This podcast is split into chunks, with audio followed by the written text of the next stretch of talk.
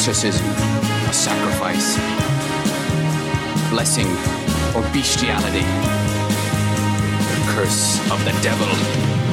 Satan in control of the body and the mind. My love will destroy the great. I swear that you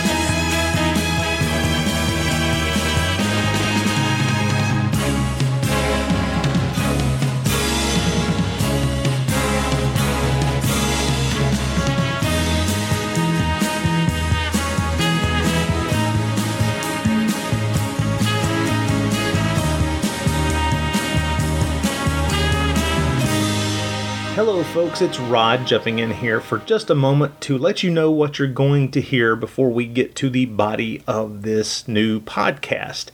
This episode of the Naschy Cast allows Troy and myself to finally open up the show to other fans of Paul Naschy. This is something we've been talking about for a long time. We wanted to hear other voices, other people who are fans. We wanted to get them on the show let them tell their story of how they first saw Paul Naschy films, what their favorite Daninsky films are, what their favorite Paul Naschy films outside of the horror genre might be. This is something we've uh, thought would be a good idea for a very long time. So, who do we have as our first guest to talk about the power of Paul Naschy? Well, it would be a fine podcaster, a man coming up on his second full year of weekly podcasts. Yeah, none of this wussy monthly or bi monthly podcast scheduling. No, not for court psyops, not the brain behind cinema psyops. Ah, if you've not heard of cinema psyops, you really ought to. And as a matter of fact, here, uh, before we get to the body of the show, of course, you will hear a promo telling you exactly what cinema psyops is. But court the man behind the show is a great guy and uh, has turned out to be just one heck of a podcaster. It's well worth your time to check the show out. And honestly, we had a great time talking to him about Paul Naschy. Of course, this isn't the first time we've talked with him about Paul Naschy, but it is the first time we've recorded him talking about Paul Naschy. So this shit is all on record now. Courts, you cannot hide. It is now out there on the well, there's a lot of things about you out there on the internet, and if anybody's ever listened to your show, they know some of it's pretty embarrassing. So, um, folks, thank you very much for tuning into this one. We hope to have other people on in the future to talk about Naschy, other voices, other fans. It's a big Naschy world out there, especially with the uh, 2017 release of all these new Naschy films on Blu ray. Well, they're not new Naschy films, they're just new Blu rays, but you, you, you, knew that. I'd, I'm, I'm, I'm babbling at this point. So kick back, listen to Troy and I talk with Court, and uh, enjoy. Did you ever see a film at such a young age it left you traumatized with cinematic wounds? Ah, necrophilia. Ah, ah, ah. It's a dead issue, man. Don't don't push it. Cinema Psyops is a weekly podcast documenting an ongoing experiment on the mind of an unwilling test subject.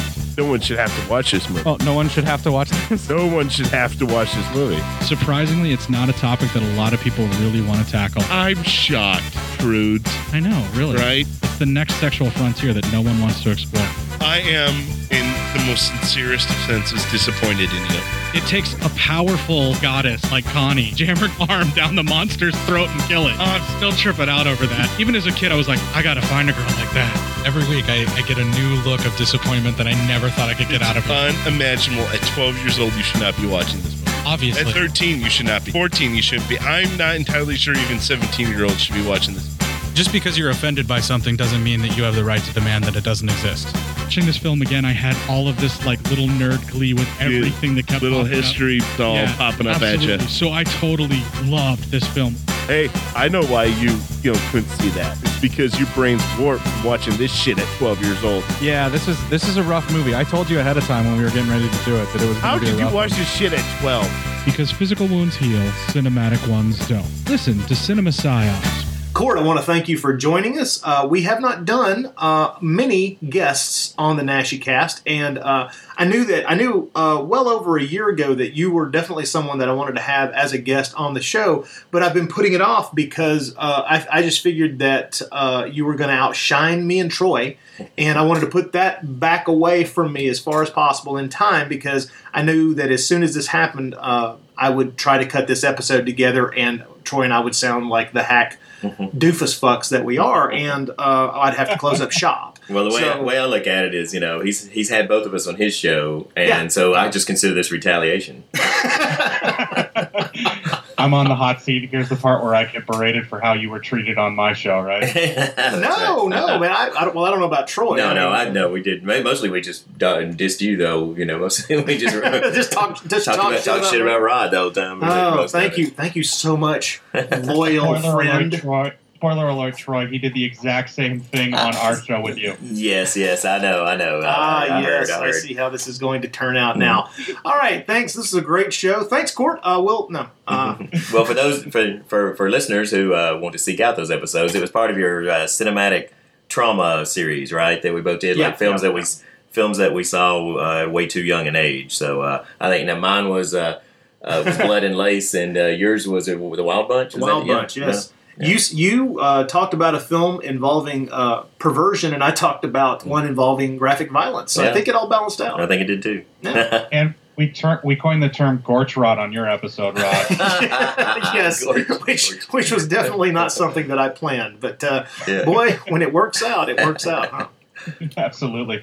Those are two of our finer episodes, and I, I credit that solely to the guests on that. Oh well, So, thank you. We had fun with those. those I those were a good want to I want to compliment you, Court, on the most re- on the on the on the recent episode about uh, uh, Song of the South because holy Oh. shit, uh, yeah, that was ballsy of you uh, on a number of levels.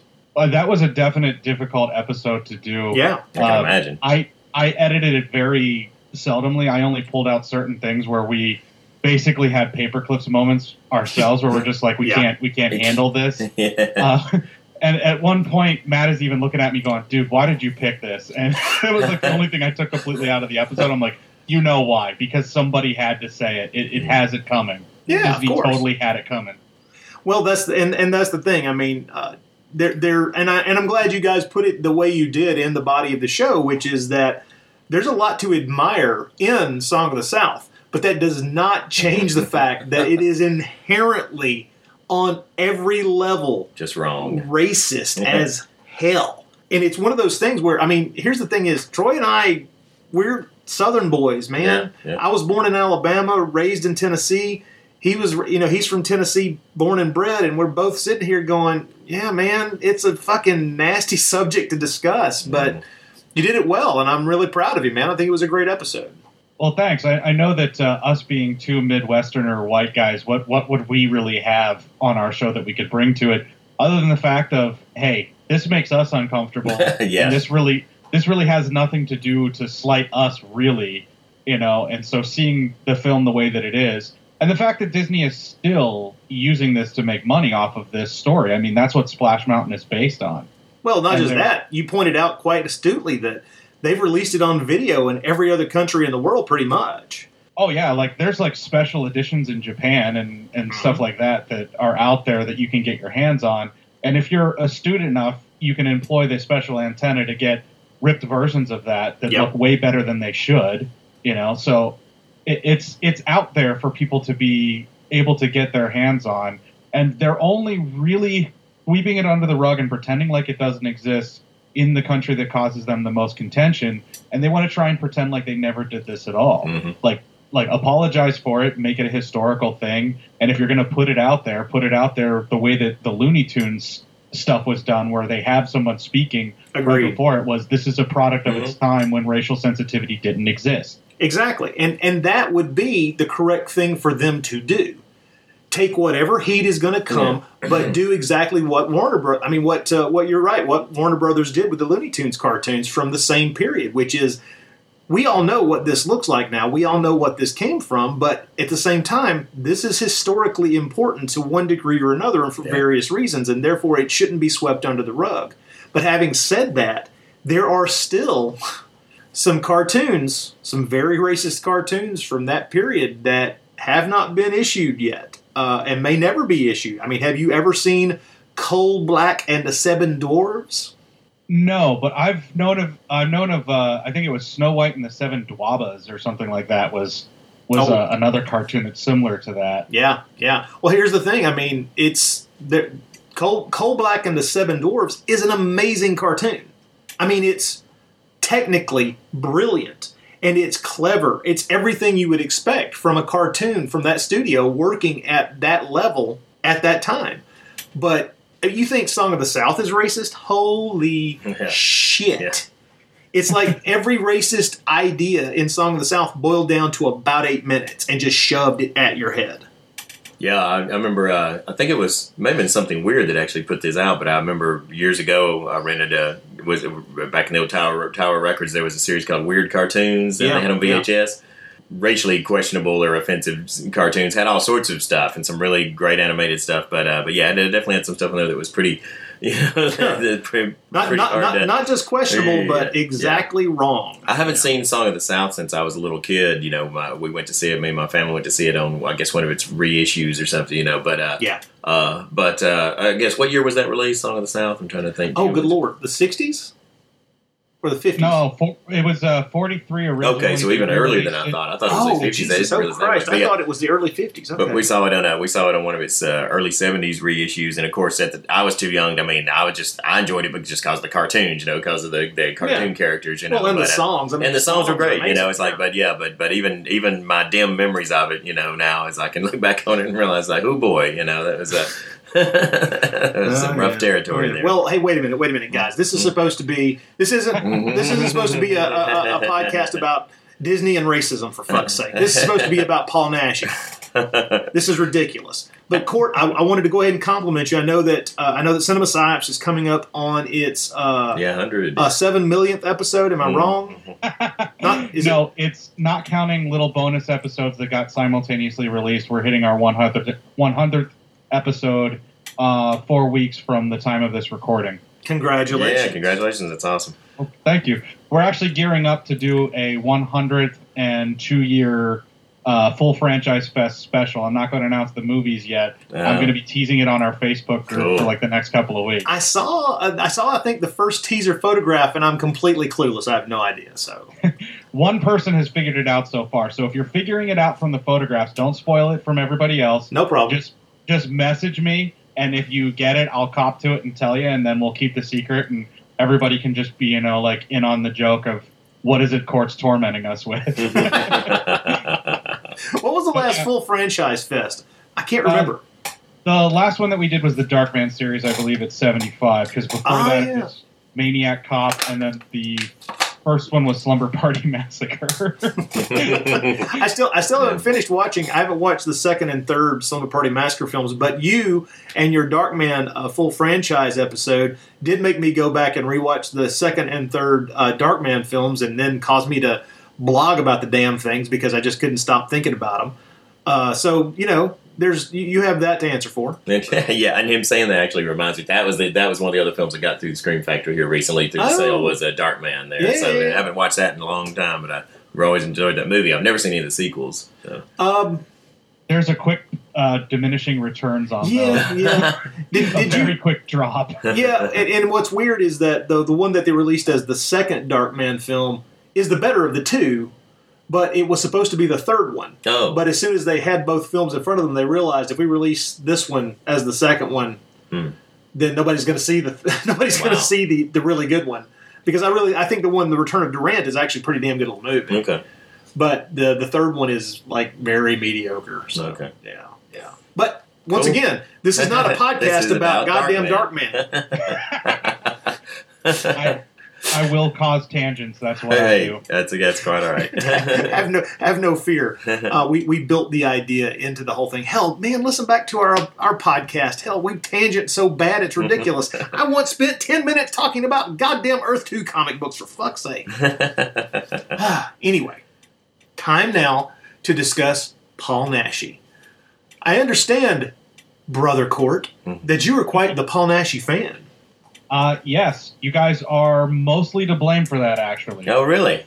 Yeah, yeah. Um, I had uh, I had seen some Paul Naschy stuff, and we'll we'll get into that a little bit later. But uh, and I was aware of his work, but I hadn't gotten full fledged dived in. I probably had watched two or three movies and was like really into them, but they were bad VHS copies or they were like the budget releases that you would get, like Brentwood uh, Communications 10 DVD packs had uh, Yeah. Were, Werewolf versus the Vampire Women Mhm. and stuff like that. And I'd seen some other stuff. That wasn't my first one, obviously, but uh, but I had seen some of them. I'm like, okay, this stuff is kind of interesting. And I had heard Rod doing uh, the the goofy shtick that he did on uh, B Movie Cast when he did his voicemails, and I was like, this guy's hilarious. I got to listen to this podcast. So yeah, I just, I yeah, I used to be funny. oh, you still are. Oh, we like your older, funnier podcast. so what I'm saying is, with my uh, my beige scarf flipped over my shoulder, I was into Cast before Cast was cool. hey, hey, we're all part of that. Yeah, we're all part of that group. Oh, believe me, I think that uh, maybe uh, for the first year to year and a half of our show, I think there were roughly 75 people who had ever even heard of us. So, yeah. Well, I got in pretty much on the ground floor because I was listening to the B Movie Cast um, right when I think you started calling in, and that's when I was like, okay, I got to check this out. And I think you guys had like maybe two or three episodes out by the time I started listening. Hmm. And I listened to the you did you the first episode is Frankenstein's Bloody Terror, correct? Yeah. Sure was. Yeah. Okay. Okay, so I listened to a good portion of that where you guys are going through the film, and I was like, okay, I need to stop right about here. I stopped about halfway through, and I, I went and found the DVD on Amazon and ordered it. Luckily, because it had just started going out of print, so it was like getting super expensive. And this has been my perilous fight of being a NaschyCast fan and a Paul Naschy fan. Um, Yeah. Is fighting the out of print prices, which I- I'm sure all of your listeners will understand. Yeah, yeah. Luckily, those days are about to be behind us, but yeah. yeah, yeah. yeah, that's that's one of the most wonderful things that are making it easy to get through this year for me is knowing that that stuff's on the horizon, that the Naschy Blu-rays are finally here. Yeah. But uh, so from listening to your cast and just kind of going through the films as you guys release them and uh, release the shows and getting my hands on them in one way, shape, or form. And some of your earlier episodes, I even wrote in and I was like, "What is this special antenna you speak of, Rod?" it's not growing out of his ass. Oh, oh, he means the internet. Okay. I was I was trying to be a combination of cool and wily, uh, and it didn't work. it's so hard for uh, quotation marks to be heard over uh, you know, on audio. You know, it's, it's hard to do audio quotation marks. You have to actually do. I'm doing the air quotes now, Air quotes, which just yeah. takes the cool right out of it. Oh, I like to do that because I like to play up my pretentiousness when I say quote unquote with things because that's that's just how I am.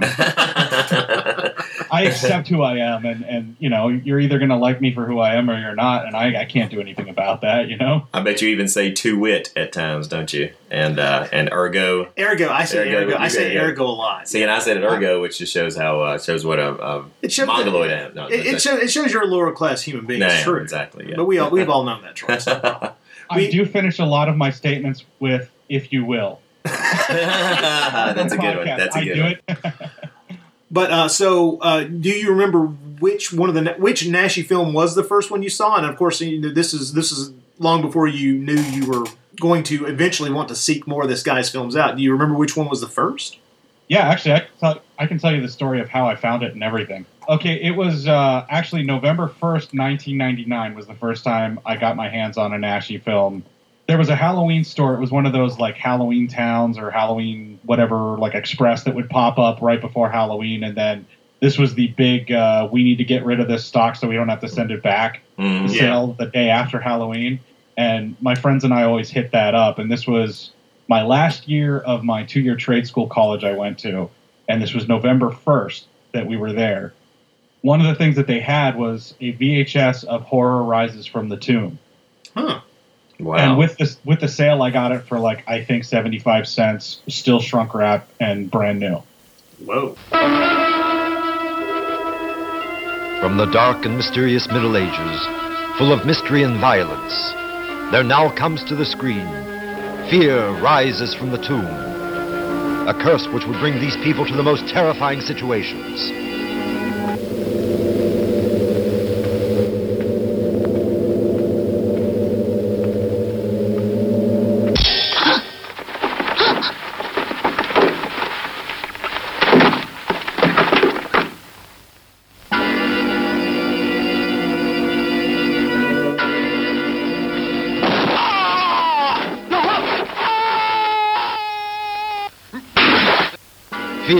Rises from the tomb. With Emma Cohen, Paul Naschy, Vic Winner, Christina Suriani, Betsabe Ruiz, and Helga Liné in the role of Reveal.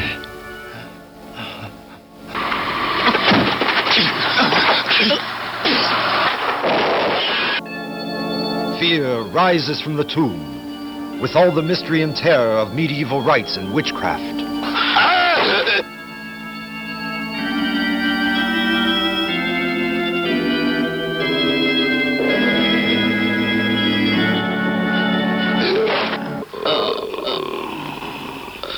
The infernal powers of evil persecuting these defenseless beings.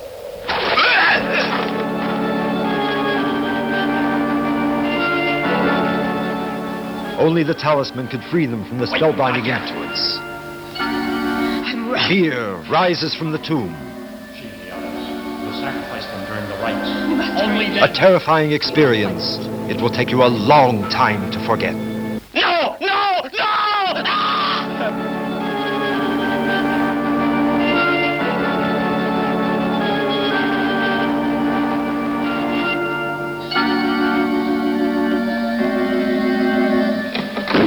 Fear rises from the tomb.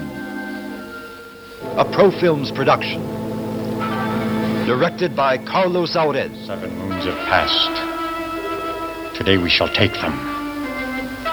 I want when the supreme day comes that they are sufficiently prepared for the sacrifice.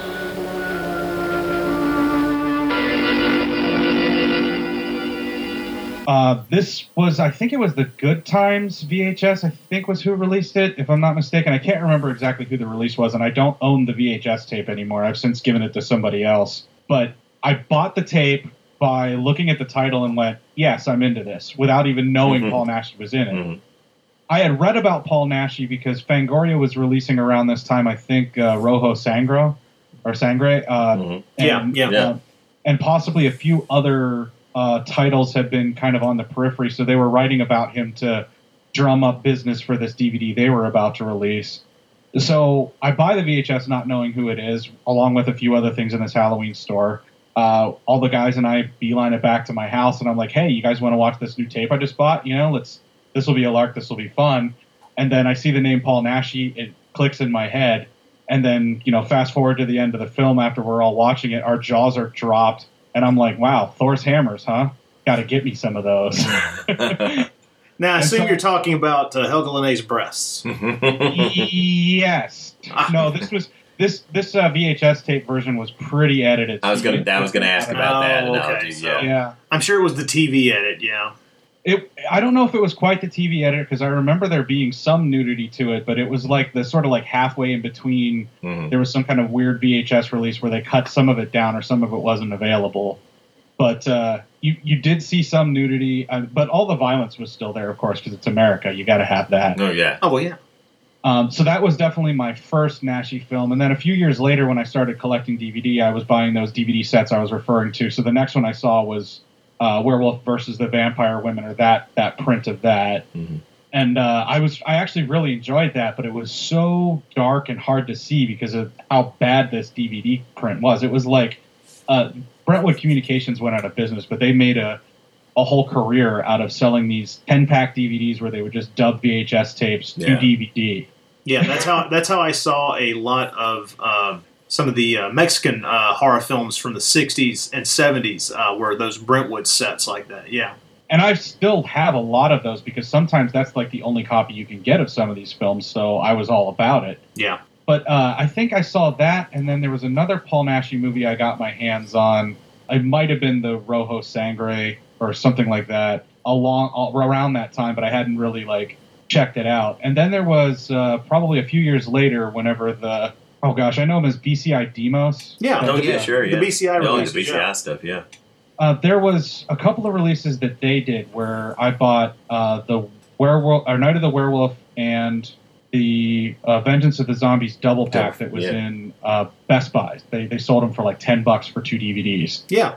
and that was like the last ones that I bought before like several years after that when the Naschy cast came into my life and opened me up to the whole entire world that is Naschy. Well, that was almost a pornographic description. Well, that's what it that's what it felt like. I felt, Deflowering it. yeah, I felt I felt like upon viewing a lot of these films, I should be singing at the top of my lungs, "Oh, sweet Oh, mystery sweet- of life! At last I found." Oh, you know, so they elevated you, is what you're saying. Yeah. there's there's no way to get through an episode of our our show without at least one Mel Brooks reference. I've discovered this. Used to be Python, but we've moved on to Mel Brooks. Give me time, I'll get to Python too. yeah. oh cool. God, so will we. For a lot of people in the United States, uh, people who are, who are a little older than you, one of the first Naschy films they ever saw was Fury of the Wolfman because it was ubiquitous for a long time. If you were if you stumbled through the cheap VHS piles that you came across at video stores, uh, for some reason Fury of the Wolfman fell into either public domain or people thought it was in public domain. So Fury of the Wolfman was just everywhere for a long period of time. Uh, and unfortunately, Fury of the Wolfman is uh, how best to put this a clusterfuck.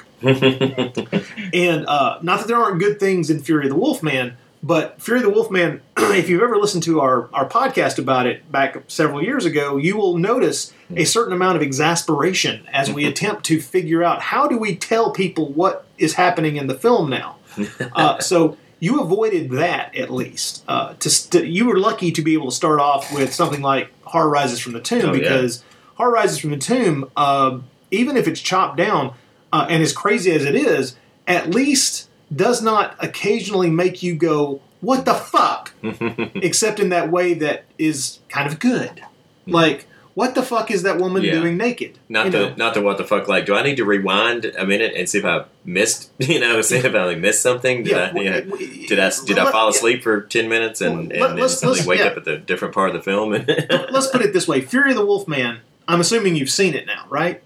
Oh yeah, uh, right after you guys released the episode, I begrudgingly went out and found one Yeah. of those budget DVDs that was a rip of the VHS tapes in question, Well, like, and I've regretted it ever since. well, the, yeah, exactly. You know, you know what I'm talking about. That what other film uh, just drops just drops werewolf footage from another werewolf film by the same actor into it and not doesn't even bother to try to match the things. What other werewolf Yeah. film you will ever see just for some reason has you ask the question, is that an orgy scene that I can barely see?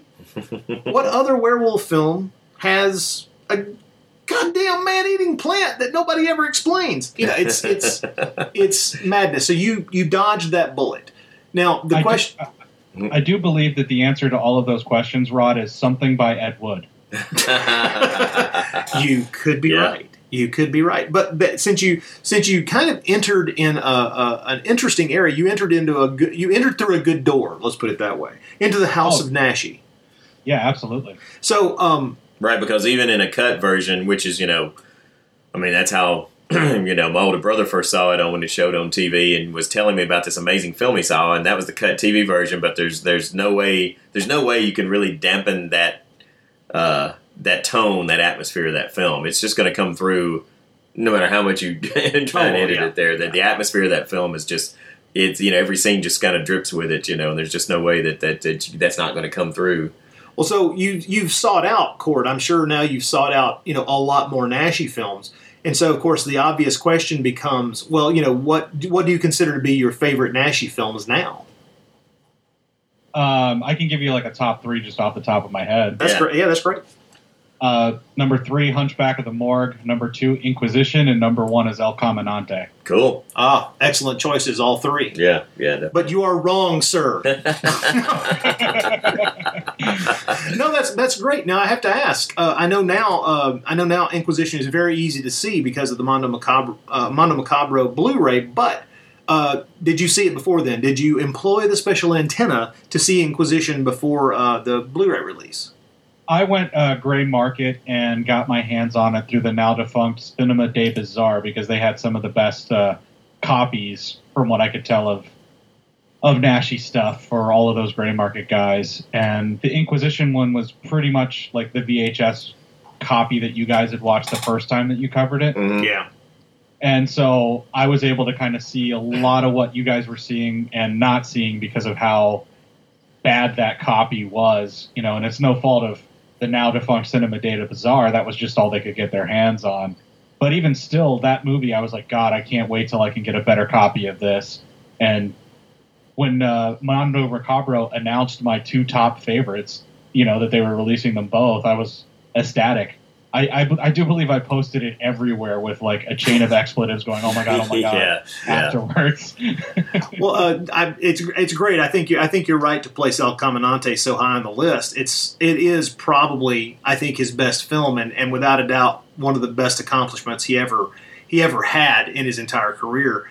I'm I'm always stunned. That that is I think El Caminante really is the hinge point past which um, I think that film almost perfectly balances his uh, his early career optimism with his late career bitterness. There's it's almost the hinge point where past that the bitterness often got the best of got the best of him. Not that that made the films that came after it you know worse for that. It's just that it that that bitterness and that lack of optimism, that kind of dark dark outlook on humanity, kind of colored everything in different shades from there on out.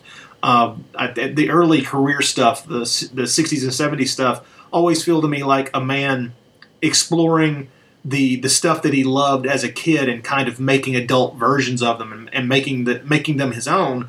In the later career stuff, past El Caminante, past about 1979, 1980, to a large degree, feels like a man who's coming to terms with the fact that a lot of his dreams are never going to be realized, and he's being stymied in certain creative areas and I feel like now that I'm I'm I'm kind of babbling on about this, but but El Caminante is such a is such an amazing movie, and it's one of those things that um, you putting at the top of the list shows that you see a lot of of of, of high quality uh, in it and about it. That uh, I'm, I'm I'm curious to to uh, to talk to people who are big fans of El Caminante and what elements in the movie make it so uh, important to you me personally, I really enjoy the very Canterbury Tales feel Mhm. of the Yeah. storytelling. Mhm. It Mhm. has it has that sort of high humor mixed with the very body toilet stuff, which Yeah. just speaks to me. Mhm. Uh, I I agree with you in a certain amount with El Caminante having a more hopeful perspective, but the way that the film ends still has that where you can see this bitterness creeping in. It's Oh, almost like as he's making the film, you you feel like the evolution of his career where he starts feeling that people are shit and undeserving of of salvation or, or whatever that, that that story ends up you know mixing in with his feelings towards humanity and his bitterness um, with this sort of uh, story of the devil come to earth to you know with his wrath for he has such a short time if you will or whatever you know Yeah. Oh, I just had another thought too, and and the bitterness that you were talking about mixed with the man playing, you know, with childhood monsters that he enjoyed uh, in his career. I think the combination of those two really comes together with Howl of the Devil. I think that particular film shows the optimism he had as a child for the monsters and his early career in, you know, his kid in the film reliving, you know, what his father played and seeing him as all these different monsters in his imagination. But it also illustrates his severe disdain for humanity in some ways that Yeah. he started developing. And in a way, Howl the Devil, yeah, I think you're right. I see Howl the Devil as he, he's using Sergio, his son, to represent himself clearly. And showing himself as that monster loving kid who was bright eyed and, and, and optimistic and looking to looking toward the future and, and, and looking at these monsters as things that were part of his uh, uh, not just part of his uh, childhood, but something that at that age he saw as something that could be talismans or or indicators to to, to guide him through life. And uh, what the character he plays is this you know embittered actor whose career is has has reached a dead end and whose uh, whose days are now spent doing the most depraved things that he can think of. And it's um, it's it's a dark, wonderful. Here's the thing. I'll, I'll tell you this: we're we're all really thrilled, of course, with all the Blu-rays coming out now. Yeah. Uh, the day somebody announces Howl the Devil's coming out Oh, that's gonna be huge. is the day I will lose my damn mind. Me too. but I think with Naschy, uh, also, you know, I think like the the monster movies, like the werewolf films, uh, are the, are kind of where he found the outlet for uh, the romantic side of his nature, you know, the the I mean romantic in the you know in all the sense of you know just the kind of the, the side of his nature that that did respond as an innocent you know to monsters and and and and fairy tales and tales of superheroes and all that because I think when Naschy was working outside of the supernatural realm, I don't think that he could honestly bring that kind of sense to films that dealt with humanity because of what he had seen of humanity and what he believed about humanity. I think Yeah. it kind of killed his. Uh, he couldn't be idealistic about really about humanity taken out of that kind of fairy tale world, you know. So the so he was able to channel all that through the El Hombre Lobo films. He could tell stories about good versus evil and true love conquering all and self sacrifice and all that. And then if you take away the supernatural and he's just dealing with people, none of that. I think he was just too cynical. He couldn't believe all that. You know, he's like, no, we're really just pigs, as they say in El Caminante. You know, as the devil says, and like he's like. well, I mean, like in human thinking- human beast, in Human Beast, which is basically the whole analogy, the whole metaphor of, of humanity is, is basically just pigs in a in a pen. You know, is, is pretty strong. Have you have you you've, you've seen Human Beast, right, uh, Court? Yeah, yeah, absolutely. I have the BCI Deimos double pack of Human Beast, and uh, I can't remember the film that came with that, but there's another Naschy film on that. I think it's Um, Blue Eyes of the Broken Doll, but I can't remember. Blue, yeah, it is Blue Eyes of the Broken Doll. You're correct, Rod. Because those are the ones that are supposed to be his quote unquote non horror. right. Yes. Yes. You're right. yeah.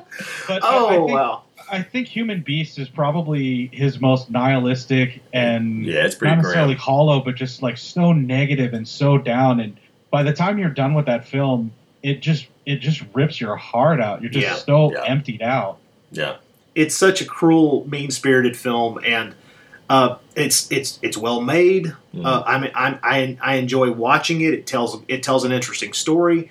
Lord knows it's in it's intriguing, but Jesus Christ, it's like being clubbed with a fucking mallet for an hour and a half. Uh, everybody in that film, I mean, it's it's there's so few glimmers of light in human beasts, and you, you don't have any you don't have any faith in them at all. that, that anything good is going to happen to these people. It's horrible. Ah, Jesus. Hey, now here's a question for you, Court. Touchy subject here. Oh. Oh. But have you uh, seen any of the uh, Naschy attempts at comedy? No, no, I haven't. Some of those I uh, I haven't brought myself around to trying to find. They're a lot more difficult to find uh, torrents of or anything like that. Um, and if there were something out there to purchase, I don't even know if I could bring myself to buy them. Like, I just I don't know. Unless they put them out on Blu-ray right now. Now, admit it, you're not gonna be able to resist uh, Operation Mantis if it comes out on Blu-ray, right? Naschy on Blu-ray is something I'm always going to enjoy. Yeah. Well, know, I, well, I will say, there. Troy, Troy brought up O- Operation Mantis. I I'm not going to try to convince you that Operation Mantis is good because I would be lying. it's not a good film. But Operation Mantis does have enough points of interest within it. Uh, most, well, not all of them, but some of them revolving around Julia Saly. Mm, Who well, is sure. She's gorgeous awesome in in it. it. Yeah, she's Yeah. great. But uh, here's here's a question that I hadn't even thought to ask. Uh, do you have uh, do you have a, a female co-star of Naschy's that uh, particularly ignites your imagination? I put that I put that very did well. That have didn't the, did that have the uh, air quotes around it? Yes, that whole sentence was that. As a matter of fact, I think air quotes started the moment the idea popped in my head. So yeah, the man surrounded himself with so many beautiful women. I feel like I would be remiss if I didn't just say all of them. But if I had to narrow it down, I think it's probably Mirta Miller. Ah, there you go. That's my that's my girl too, man. interesting Love- call. Yeah, nice. And, and, and- and it's the uh, it's the red hair combined with the, as I always say, the eyebrows that look like flying bats. And uh, that's uh, look like bats in flight. That's uh, that's that's that's yeah. Mirta just tears me up, man. She has a very stark look to her that is Yeah. reminiscent of like a Vampira or Oh, very much so. one of those kind of like goth girls, but with red hair, which automatically works perfectly for me. yeah, I get you, man. I get you. Did you see? Uh, did you seek out uh, Santo versus Doctor Death? no, I did not. You should. Oh yeah, yeah. You laugh, but actually, if you if you like Mirta Miller, you need to see this film. it's it's actually a genuinely good movie. I mean, we did a, our podcast on it in one of the Beyond Naschys. We did, you know, obviously we did it because we suddenly found out, you know, oh my God, there's a Santo film that has all these people from the Naschy verse uh, in it, and uh, so we watched it, expecting the whole time to kind of you know be sort of apologetic for the whole. Um, Guilty pleasure of Santo films, like you know, yes, we love these films because they just are, but they're not really cinematically, aesthetically great films, but we came away really impressed with this film as it's actually really good film. It was well done. It's, yeah, it's I'll, pretty I'll, solid. I'll say again, there was the there's the the love of Santo movies that we have, and and there's you know there's Santo good, and then Yeah. there's actual good. You're right. Yeah, And Santo versus Doctor Death is actually good. it is. I mean, It's yeah, it's a it's a Euro spy film with Santo at, at the center, and the action sequences kick ass. yeah. They're fact, well, they're well edited. It's Yeah. not like where they just set one camera on and, and just let the let the guys wrestle. You know, I mean, there's No. actually they're actually edited with real thought in them. So there's there, there's a this the, the ending on the on the on the crazy the crazy ass helicopter boat thing oh yeah, end that's toted right out of. Bond. Yeah, I know it's completely nuts. It's like somebody saw the end of uh, uh, From Russia with Love and went, "Oh, we can we, we can one or two up that shit," you know. and it's just, it, it, I honestly highly recommend it. It's it's well worth seeing. And like I say, if you're a Mirta Miller fan, there's a whole other reason to want to see that movie. Yeah. So. I laugh because I'm embarrassed that I haven't been able to track it down. Honestly, Eh, we'll, we'll, we'll, we'll see We'll what see we, what we'll see can what we can do. do. Yeah. We'll see what we can do. Oh yeah, yeah. Did, have you ever? Uh, I don't know if you're even interested, but did you ever read his uh, Nash's autobiography? I have it on my Christmas wish list, and I keep waiting for someone to buy it for me because I'm already, I'm already like I, I imported the uh, the Blu-ray box set from Germany, even though most of that's not even in English, and I was actually going to start, you know, trying to make an amalgamation from audio from the old BCI Deimos. And then Shout Factory beat me to the punch and released theirs, so I have all those Blu-rays sitting around. and it was it was spend all this money on Naschy high def or buy the man's autobiography when I could probably coax a relative into buying it for me for a Christmas gift, you know, you and it wouldn't feel so bad. So I have not gotten to it yet. I will say with that caveat of yet, but I am highly interested in reading it. Okay, I, I think you will enjoy it when you eventually get Mhm. around to it. hmm It's very good. The man was the man was a really good writer. I, I, I could actually, I think, had he not gone the, the route he went with films, I mean, I, I think he might have made a good novelist because he's he's actually there's Yeah. times where you're sort of like, whoa, that you know, just little passages that you just sort of read reread again because they're just so well written. He definitely has a penchant for storytelling, whether it's about his life or some type of fantasy realm or werewolves. He knows how to tell a story. Yeah, he Yeah. definitely does. Out, out of all of the the El Hombre Lobo films, the the the Daninsky films, of course. What what's, what's your what's your favorite, and what would be? Well, I think least favorite is is where we would vie for attention. But what are your favorite? Danin- what, what what are your favorite of the Daninsky films? I actually really love Curse of the Devil. That's my favorite Cool. of the Daninsky werewolf films. I'm not going to say that it's the best made, but it's the one that I go to to watch the most. It has every bit of elements of all of the stuff that I love. Plus, there's a little bit of that sort of is Naschy a fan of Lovecraft because you see this sort of Nyarlathotep kind of guy that shows up in that ritual. Ah, it's clearly yeah, just Naschy in a stocking that's all black. Yeah, Yeah, yeah. and Uh, yeah, my my next on the list would be probably uh, Night of the Werewolf slash Vampire Women versus the Werewolf or Werewolf Women Werewolf versus the Vampire Women Yeah. because it's kind of the same film and there's Sure. two variations on it and I kind of I can't really differentiate between them so I love them both the same. I can understand that. Uh, Understood. yeah, they are. It is basically Nash's remake of you know of, of the the earlier film, but there are enough things different about them that it's not just a total repeat. I mean, there's different, but uh, that's one that always it's those films always kind of I'm sort of the same way. Uh, each of them brings something have you know strong to the story that the other ones the other one doesn't. You know, and so they kind of stand shoulder to shoulder. I think those two. As far as the werewolf movies, the one that I salivate the most to get a good copy of because I can't wait to see everything that has just been so covered up in bad dubs. It's got to be Werewolf versus the Yeti or Yeah. Night of the Howling Yeah. Beast. I mean, that one I got to get on Blu-ray, and that's definitely at the top of my list. I love that film. Oh, I, I love that film so much, and because there's so many reasons to love that movie. Not the least of which is that it is two or three different things all at the same time, and all done pretty damn well. I mean, it's a it's a an adventure film. You know, it's an adventure film.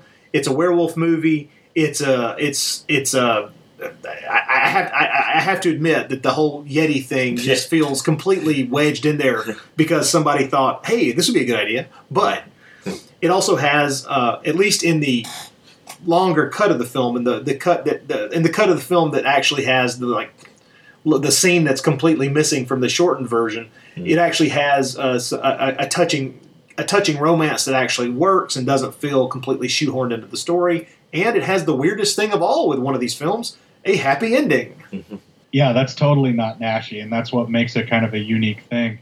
Uh, this is another one that I got my hands on through the now defunct Cinema de Bizarre. They actually gave me both copies of the film, the edited Spanish version that looks nicer Yeah. and Yeah. you can actually see more of. And then there's the is it the Dutch VHS rip that has the most complete stuff that's out there now? I think it was. I think it's Dutch, but it, yeah, it has the uh, it has the un, it's the unclothed versions where there's a lot more nudity, and it has the uh, the one the the one scene I'm talking about between Naschy and the female lead where they you know they, it's cle- becomes clear that they've had sex and they're they're having a conversation, you know, a postcoital conversation. Yeah. It also has more of uh, werewolf being made out of having oral sex performed on him by witches. Yeah. There is that. Uh, yes. Can we pause for just a moment? Okay. Yeah, I'm good. I'm good. I'm back. I'm back. Uh, I'm just going to say We know why he was a worse ways to howling be beast turned now. into a werewolf, right? Night of the Howling Beast. Oh, sorry. Uh, it, it is. It's. It's a. I, I love that film dearly, and not just because it's the first Naschy film I ever saw. It's just. Uh, it's. It's one of those movies that every time I go back to it, it's such an amazing combination of elements, and it just. It just so strangely works. It's. It, it- it's not as. I, I. I often say this about Horror Rises from the Tomb, which is. Uh, Horror Rises from the Tomb is just a, an, an insane amalgam of different ideas that are just strung together like some madman decided, yeah, they go in this order. But in a way, Night of the Howling Beast is kind of the same way because you get to a certain point where you realize, holy shit, we're in Tibet. Mhm. Holy shit, somebody's talking about a Yeti. Holy shit, he's fighting some Khan? He's fighting a dude with a sword? What the fuck are we doing here? There's, wait, this woman is a witch? and she's like healing this guy's wounds by stripping skin off other girls and you know other women and, Yeah, and, and uh, there comes a point when you realize, holy hell, whoever thought this was all going to work together was insane in the best way. yeah. I think you described it best on your podcast when you guys covered it the first time around, basically stating that it's like an old Republic uh, serial with Yeah. a bunch of more horror elements thrown in on top of it. I think that's probably the best way to describe it. Yeah. And, it, and it really does feel that way. Yeah, you're right. Yeah, I think it's the most pulpy of uh, of, of the Daninsky films. Probably, you know, it's it's like closest would be maybe Assignment Terror, but that's more like a comic book. It's more of a Marvel. That's his Marvel comic book, you know. It's Assignment yeah, Terror. but you Assignment, know, Assignment Terror is so disjointed. And, and once you, I mean, y- there's no way to watch Assignment Terror and not realize that not all of this is working. Oh yeah, it, it could have Yeah. been a better film than it is. Yeah, it's got some very good stuff in it, but it's also yeah, you're right. It's one of those where when you hear it's when you hear what it all has in it, you know, it's impossible not to be kind of left a little deflated after Although- after you see that. But uh, there's some great stuff. There's some it. great stuff in it. That Yeah. that that werewolf versus mummy battle, battle is, is a great. That's awesome. that's better Yeah. than any. Yeah, yeah, better than most monster fights from the, any that we've seen before that. As far Oh, as it's, yeah. it's I like mean, what you always wanted them to be. It just kicks ass, you know. Yep, yep, yep. With all the Daninsky films that are out there, there's there. I always feel like there's there's one or two that are that are kind of left to the side when people discuss them, and some of that is just because they haven't had the chance to see them. But luckily, I know that uh, an astute fan such as yourself has probably tracked them down. But talking about monster mashes, uh, where, where Dr. Jekyll and the Werewolf is a film that I just I'm always absolutely stunned by, and I can't believe that it took Naschy in the '70s to finally think, hey, yeah, throw these two together. I really love that one. Yeah. I got my hands on the Code Red uh, double disc set, and then a more complete version came out slightly after that. of course. Dr. Jekyll versus the Werewolf is probably one of the better ones as well, yeah. And it is really overlooked. You're totally right. I mean, I even forgot to mention it, but now I'm going to have to reshuffle my, my list probably. Well, of the Daninsky films, it probably is my favorite, really. Uh, and there's there's two or three that do fight for for that top spot uh, pretty closely. But I believe that if, if push came to shove, I have to list my I have to list my only one is my favorite. It's probably that one. Oh, that's cool. Well, uh, here's a, here's a question, Court. Uh, Well, I think the, the reason that I think that where that, that Dr. Jekyll and the Werewolf, I think the, reason that one is so uh, underseen is there's not really been a good release of it over here at all outside of the gray market. Uh, Macabro in the early days of that video label released it in Britain.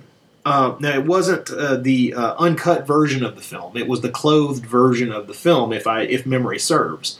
Uh, but you could, for a long time over here, uh, places like Sinister Cinema, you could get the the nude version, the unclothed version of the film on uh, on videotape over here from them. But I think they were really doing that illegally. I think they crossed from gray right into a black on that one. But the uh, the amazing thing about that is that what uh, what what needs to happen, and uh, there's a part of me that wants to contact Pete Toombs at Mondo Macabro and go, "Hey, Mhm. why don't you try to get your hands on that one again and put out both versions?" Yeah. And yeah. I, I know I'll buy it. yeah, heck yeah. Did, have you seen? Uh, I'm assuming you you're, you're as you're as nasty minded as both of us, so I'm sure that you always seek out the nude versions of these things whenever you can. That is a safe assumption. Yes. Yeah, yeah, Um, yeah. That was another Cinema de Bizarre purchase, and then when Code Red did it, I was hoping for a better quality print, and they actually released, as far as I can tell, it was every bit all of the nude stuff that I got my hands on from Cinema de Bizarre. But apparently, there was an even more nude stuff that got released shortly after they did it. That's that's out there that they found. Yeah, that's one that uh, with with all of the things that are coming out from uh, from Nash's career, there there are a number that I want to see, but I'll be honest, that's that one's near the top of my list because it's su- it's such a good combination and the story is so crazy, and you get to say Naschy essentially gets to play three characters in it for God's sake. Uh, which is, of course, another thing that I love about Naschy, which is Yeah. when po- when possible, he wrote himself multiple characters. When possible, he wrote himself a sex scene with every woman in the in the film. When possible, he's both the hero and the villain. So you know, He's the man of a thousand faces, and you'll see like 500 of them in any given given film. Yeah. he he didn't believe in uh, holding back. no. You write to your strength. If you feel you're a ladies' man who really digs monsters, then that's what you write. Yeah. I'm just trying to imagine. Now I'm trying to imagine the screenplay that you've got squirreled away. Oh, it would be illegal to film. Even in this day and age, oh my God, it's a snuff film. I knew it. No, but it's pretty close to all the stuff that Reagan tried to outlaw. Oh God. Oh my God. Well, tell me something. Um, we've been talking. We've been talking a lot about uh, about Naschy, but I mean, did uh, at what point did you realize? I mean, because Troy and I have talked about this before. How for a long time watching uh, the Paul Naschy films, it took a little while for us to dope out that there was a there kind of was a, an odd line between the stuff being produced in Spain by people like Naschy and Amando de Ossorio and Leon Klimovsky, and the stuff being produced strictly in Italy and, and Germany and places like that. Was there a point where you realized that the the Spanish stuff was kind of a different strain? Uh, and did you uh, like go looking for stuff specifically because it might be a Spanish horror film, or did you just stumble across any of them? Well, at first I was stumbling across a lot of films that I ended up liking the flavor and the feel of, uh, and then I actively started seeking them out. Like, for instance, um, I was a huge fan of Slugs and uh, Pieces from Juan Piquer Simón, Ah, but I didn't realize that he was a Spanish filmmaker. And um, you know, like after seeing and realizing Horror Express was also a Spanish film, then I started going, okay, well, there's something going on in this particular set of decades, and like a Franco, of Franco Spain. Uh, there's these very serious movement of films where they're talking about things using horror to kind of cover what they're commenting on and making it not take place in Spain, but it's very much about the things that are happening in Spain Yeah. at the time that especially with Naschy and, and the filmmakers that he worked with. And so I did actively start seeking it out, and part of it is from the Beyond Naschy episodes that started coming out when I realized, say, uh, not necessarily when you covered uh, pieces, because at that point I'd already realized, but when you started covering films that, like, say, uh, Carlos Aured did or Klimovsky did that didn't feature Naschy, but because it had some of the other people that Naschy worked with, then I started seeking them out. And of course, there is the Blind Dead series, and I'm a big fan of those and Amando de Ossorio. I love Oh yeah. I love all of the films, even though at the end of them, the run it does kind of get harder and harder to justify liking them. I, I, because the see, that's, get pulled. I, I'm willing. To, I'm willing to disagree with you on that. I know that the, the I'm never going to argue that there are, are hidden qualities within the Ghost Galleon, but I will defend Night of the Seagulls to a large degree because I think it was a bold move, and it, and it definitely pointed the way toward an expansion of the Blind Dead to start including Lovecraftian elements within uh, within the background and within kind of the mythology. I like that a lot. But hey, I know, I know, I know. It's it's its biggest crime for a lot of people. I think is that it doesn't feel like the first two, which are you know don't get me wrong, the first two of the Blind Dead films are definitely the best, mm-hmm. but I really thought it was ballsy to what he did in the fourth film. I'm not going to defend the third one.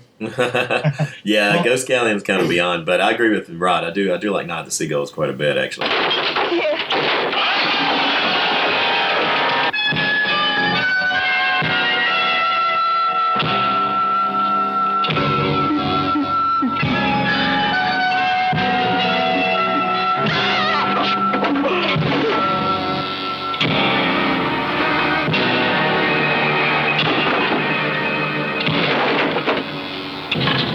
Nothing could stand up against the cruelty and the fanaticism of the dead horseman.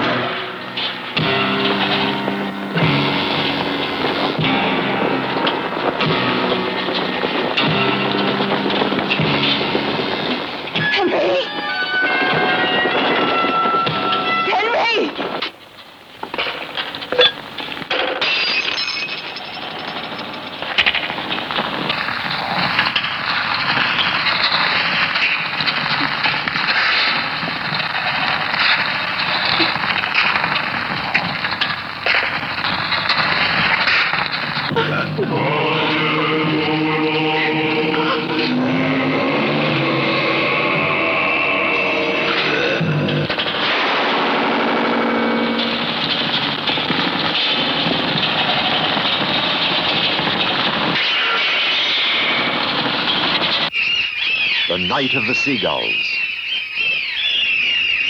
With Maria Kosty, Victor Petit, Sandra Mozarowski, Julie James.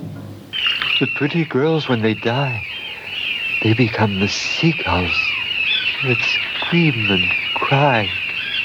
They're the damned spirits of the sacrificed girls. The Night of the Seagulls. What's that? A beast of the sea. It Must be a god belonging to some unknown culture. What's going to happen to us now? I don't know. But this idol is responsible for all the sacrifices. Directed by Amando de Ossorio. A Pro Films and Ancla Century Films co-production.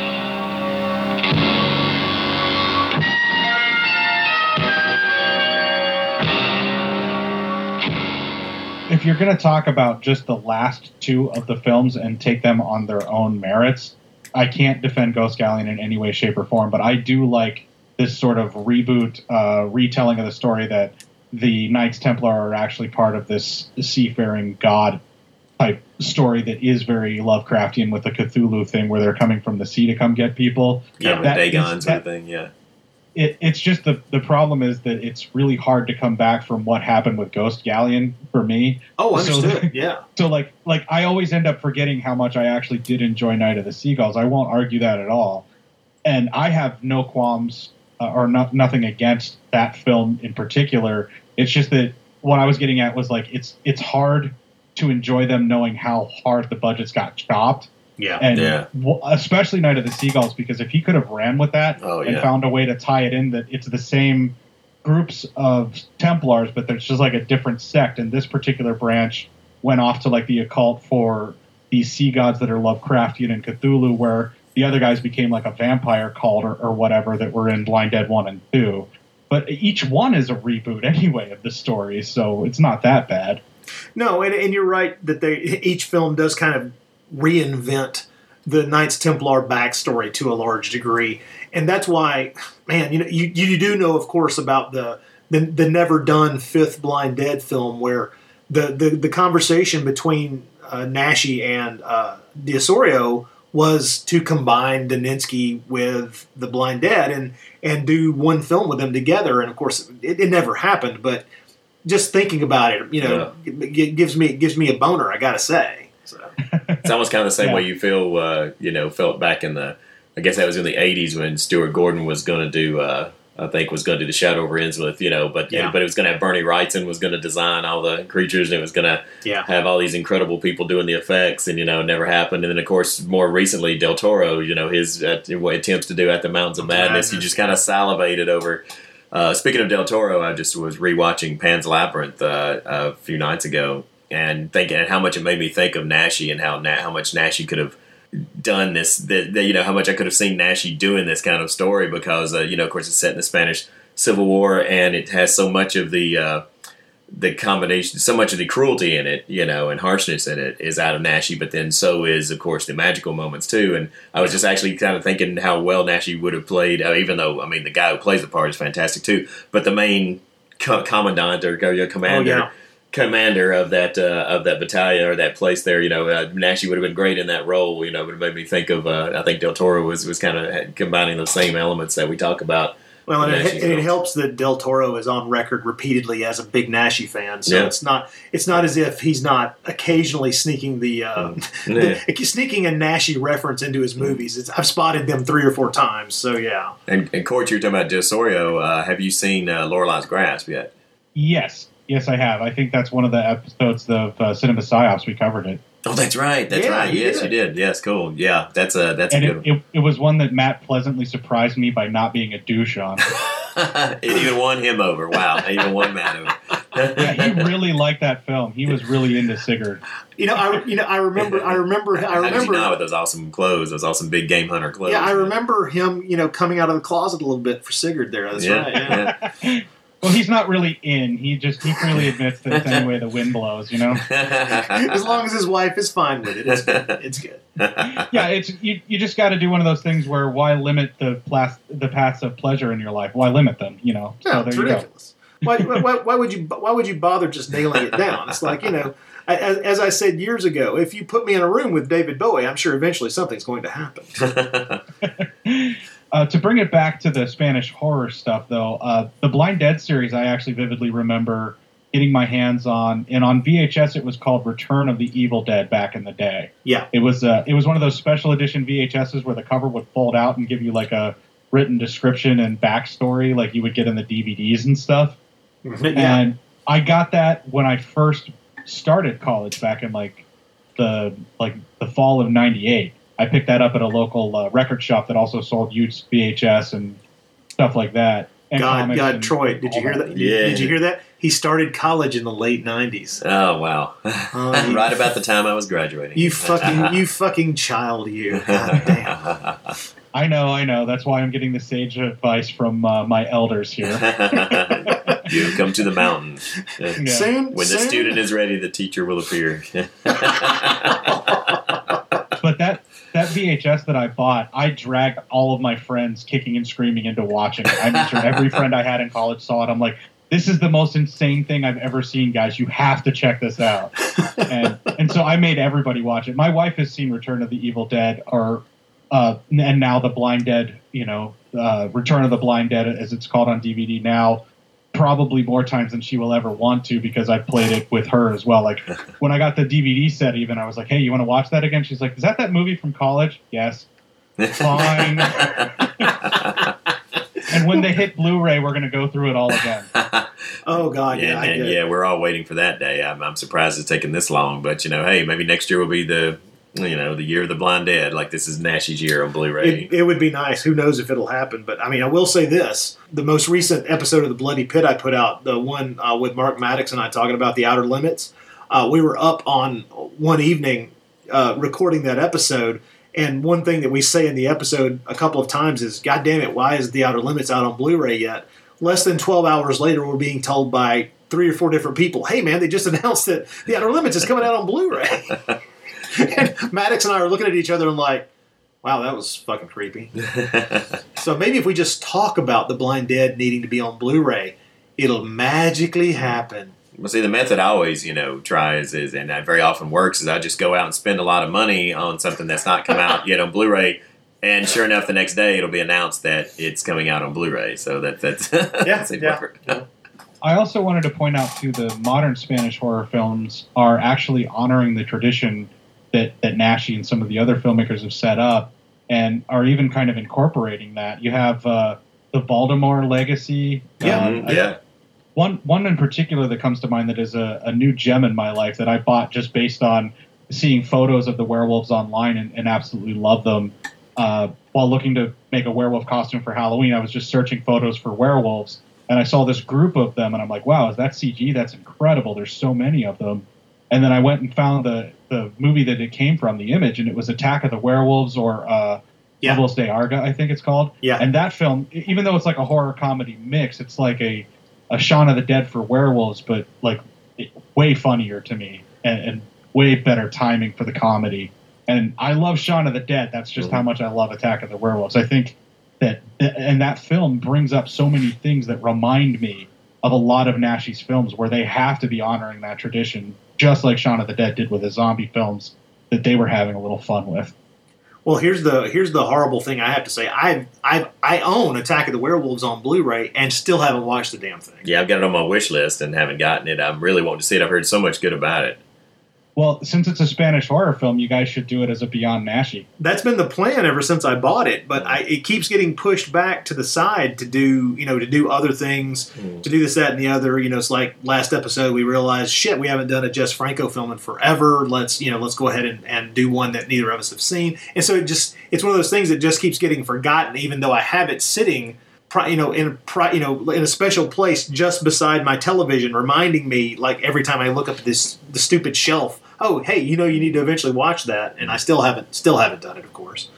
Oh, I think you guys would have a blast covering it on on your show for a Beyond Naschy. So much so that I'm ready to start an online petition. well, you know, one reason I would really like to do it is because you know we've not had great uh, we've not had great experience with comedies with Spanish comedies, you know, so far, uh, No and uh, and so it would be really cool to come across one that we can say not that we've done that many, but you know, but we found the ones that we have done difficult to get through, and so uh, it'd be good to come across one that we can say like, yeah, okay, you know, this time we can we're connecting with this one here, you know, this is one that's making us laugh. This is a good comedy, so.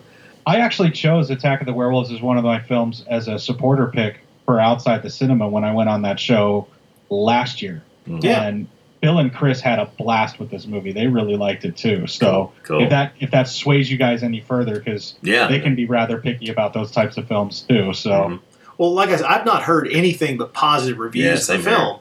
And I mean, I, we heard about it. I mean, it came out, I think, in 2010 or 2011 or something like that. And so it's been around long enough for a lot of people to have said positive things about it. I just, which is why, of course, I went out of my way to go ahead and buy the damn thing. But it's just, I'm just, I'm, I have too many fucking movies to watch. Let's be honest. Oh, I've got a Blu-ray stack and a DVD stack that if I am not careful taking one out, it will fall on me and basically trap me for the rest of my life until I slowly asph- asphyxiate under the weight. well, I mean, here's here's a here's a terrible thing. This is uh, this is this is how things like this happen. Even though I don't think that it's a particularly great film, a, a month or two ago I bought the Blu-ray of the film Grizzly. Okay, I love Grizzly. I, I th- don't get me wrong, love it, love it. I understand. Oh, but, but yeah, I know. Boy, do we have stories about Grizzly. but I, as soon as I bought it, my thought was, cool. You know what? I'm going to sit down this spring and I'm going to watch Grizzly for the first time in like 15, 20 years. Fuck it. I'm going to sit down and watch this thing again and really evaluate it as an adult and kind of, kind of, you know, I'm gonna, I already had thoughts about, you know, I'm going to write a lengthy blog post about it and talk about this, that, or the other, and you know, regional filmmaking and all this. Still haven't popped it open. Still haven't watched the damn thing because there's all these other things distracting me. The other night, I get a package that has the new uh, Scream Factory Blu-rays of Ben and Willard. And I'm like, yeah, man, it's fucking killer rat season. Yeah, that's what I'm gonna fucking do. It's killer rat time. I'm gonna sit down. I'm gonna watch these movies. I'm gonna write this. Yada yada yada. Ain't done that yet either because I fucking get distracted by you know it's like, uh, okay, let me let me okay, what do I have to do? Shit, uh, uh, sleep. I have to sleep. That's right, I have to sleep. So I run into the problem of only occasionally, and sometimes it feels like it's almost accidental that I follow through on. Yeah. Yeah, what I'm gonna do. Yes. and it, it, it, I, I, I don't know. I, I, I'd, I'd love to be more structured, but I, the, the, moment, the only things I seem to be able to structure are uh, getting the podcast done, doing doing those commentary tracks because I, I'm now nervous that that you know we're under the gun. It's like Mhm. somebody puts a deadline on me and suddenly it brings me into focus. But otherwise, I'm just going to wander around the room and go, "Oh, look, this one's bright and shiny. Let me put this one in the player." You know? I feel your pain there. I almost need to start putting stuff that I've bought on my list of stuff that we're going to be covering on Cinema Psyops just so I can start watching the stuff. Yeah, it's, yeah, it's kind of a running joke among uh, all of us, uh, you know, DVD and, and Blu-ray, you know, fanatics is that, that kind of think about, oh man, I'm going to get that the minute it hits the shelves, you know, stores, and they're just going to, you know, so just so I can sit on my shelf for four years before I get around to, you know. but by God, I have that Oh, God, fucker. God, I'm going to get it the day it comes out, though. I'm going to pre-order it. The, the problem too is we're getting a wellspring of all of these films Oh, that yeah. have not been released in ages that Mm. we have seen bootlegs of and, and bad copies of or, or gotten our hands on in other nefarious means. Yep. And now all of a sudden they're like, oh, by the way, here's this, you know, and and having this wellspring of stuff, you have that reaction that you get whenever you get a chance to get a copy of something you love, or you must have it, and you must have three copies of it in case one of them is bad. Well, what's worse, I think, is the uh, I, I, you guys may may or may not know what I'm talking about, but you probably do. Is finding yourself really getting excited over something you should really not be excited about, except the fact that it's on friggin' Blu-ray and it's like, or that it's getting some kind of special Uh, treatment. Like, oh, just today was a classic example. Now, uh, uh, Synapse Films announced. Now, this is not what I feel guilty about. This is justified. Is they they announced the specs on their Phenomena, you know, Blu-ray, which look looks great. You know that that I you know. I mean, Yeah, that's, you don't have to justify that. But in the same breath, they also announced the Creeping Terror that they're releasing on Blu-ray, and it's going to be co- it's going to be combined with that documentary on the guy who made the Creeping Terror, who apparently was just a nutcase or a very interesting story. Yeah. You know, and and they're announcing that, and I'm thinking like, oh man, I got to get that too. And I'm thinking it's the Creeping Terror. Well, How can I be excited about? You It's know? one of the shittiest films ever made. oh my god. Oh god. Well, okay. To to to Mm. bounce that to bounce Mm. that right back Yeah. into that that Yeah. area, I know exactly what you're talking about Yeah. Mm. because years ago I would say here is a film that I know is absolutely horrible, but I own an excellent copy of it. Like say something like, and I wasn't proud of it. It was almost an embarrassment. I. But I felt I needed to announce this in case someone was in my home and spotted it. I'm like, I'm like getting out in front of that Yeah. derisive, that derisive look, or that you know that kind of askance look that somebody might give you for going. Really, you own a copy of Manos? Hey, that's the Mystery Science Theater version of Manos. Thank you very much. Do you almost have like you any? stand there and yell full disclosure? I own this on Blu-ray. I own that on Blu-ray. yeah. Okay, Yeah. now you know where I'm going. Yeah. You have no idea how hard it was for me to keep myself from pushing now on the button that allowed me to buy Manos The Hands of Fate on Blu ray. I had to physically restrain myself. It was insane. There, I got it. I, I had to say out Yeah, loud. yeah. I- well, of course you did, because we're insane, man. We share the same illness. I, I, I, No. the- how many times in my life am I going to watch Manos: The Hands of Fate? I should never have seen it in the first place. No, it's great you throw it out because that's exactly the one that when I was telling John Hudson earlier today, you know, uh, John Hudson, who's uh, guested on several of Rod's Bloody Pit episodes before, and we've done shows with. But uh, when I told him my my my moment of self reflection when I realized that I wanted Creeping Terror on Blu-ray, and his his response was, "I own Manos. I can't say a thing." You know. I bought the Manos Blu-ray because I wanted to see, in all of its glory, I wanted to see the restored version with the new audio and everything like that. Right. I wanted to actually see just everything that you possibly could, and it is it, it reveals so much more inept filmmaking than you would ever believe to see it on Blu-ray in high def. It's so much more glorious to be able to see like Just how only the- cheap the uh, set decker sets were and everything, and set if you can even call them Yeah. sets. Yeah, yeah. you can actually see in one of the scenes you can actually see a can of lighter fluid that they used to light the master on fire or the hands on fire ah, that's awesome. you know and you can see you can see like somebody like a, a stagehand's hand coming out of the way whenever they're trying to prop something up or hand something to him and Oh, that's awesome. Like- great. it's it's glorious and you're also talking to the guy that bought plan 9 from outer space on blu-ray Hey, I would do that. yeah I, I, I didn't even hesitate. I, it was the same price for Blu-ray or DVD. And I was Oh, like, yeah. Yeah. you know, I'm gonna do it. I just, I, I was like, fine, Blu-ray, let's go. I don't think you have to justify that, man? I was just okay. God, this is confession. This was two nights ago. I was looking at. Oh God, what was it? Someone just announced two films that are about to come out as a double feature, and I think it's on Blu-ray. But they're two films that Ed Wood wrote. He didn't even direct the fucking things. This is this is definitely in the drinking himself drinking himself to death, doing porn, and God knows what the fuck else is going on in his life. Period of his life. And I'm going, yeah, I need that. That's wrong. I don't need this. I looked the films up and realized that one of them had already been released by something weird on a double feature disc years ago. And uh, I I was like, well, wait a minute. That if I want to see that movie, I can just get that.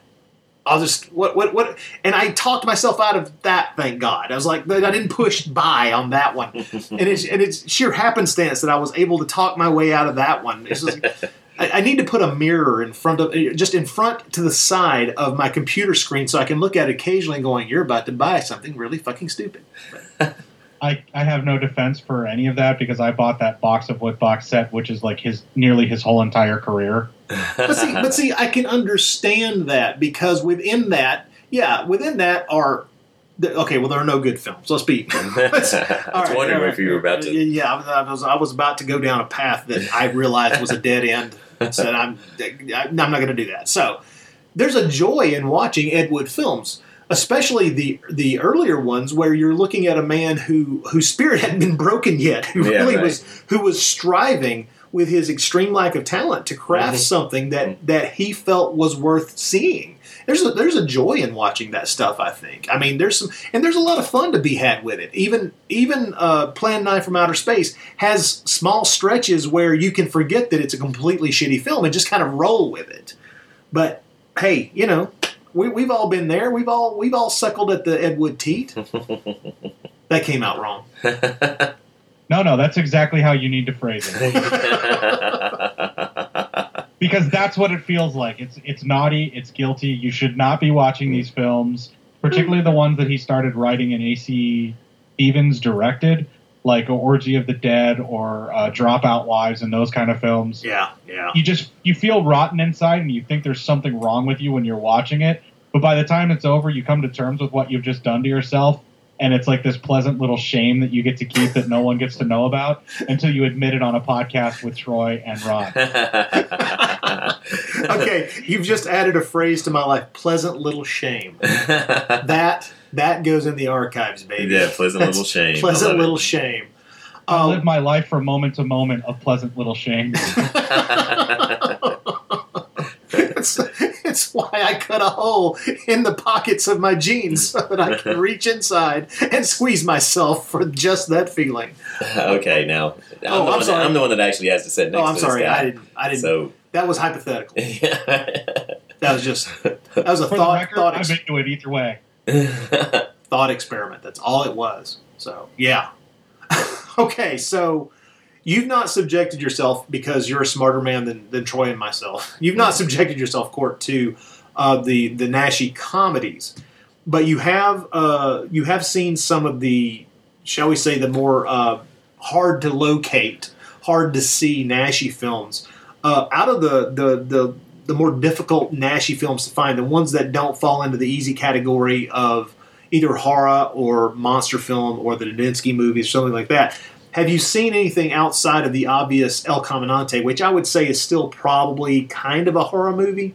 Uh, Any of the other film, uh, any of the other of his films that don't really fall into that category uh, that you've seen that you enjoyed or you were surprised by, or you just thought, "Wow, that's just a solid movie"? Because as Troy and I have covered, you know, more than fifty of his movies over the years, we've we've we've seen a number of like crime films and things of that nature where you come away from it, not in all cases, but you come away from it going, "Wow, that's just a solid little movie." That's a you know that's a guy who knows how to craft a movie, you know, with you know outside of the horror genre.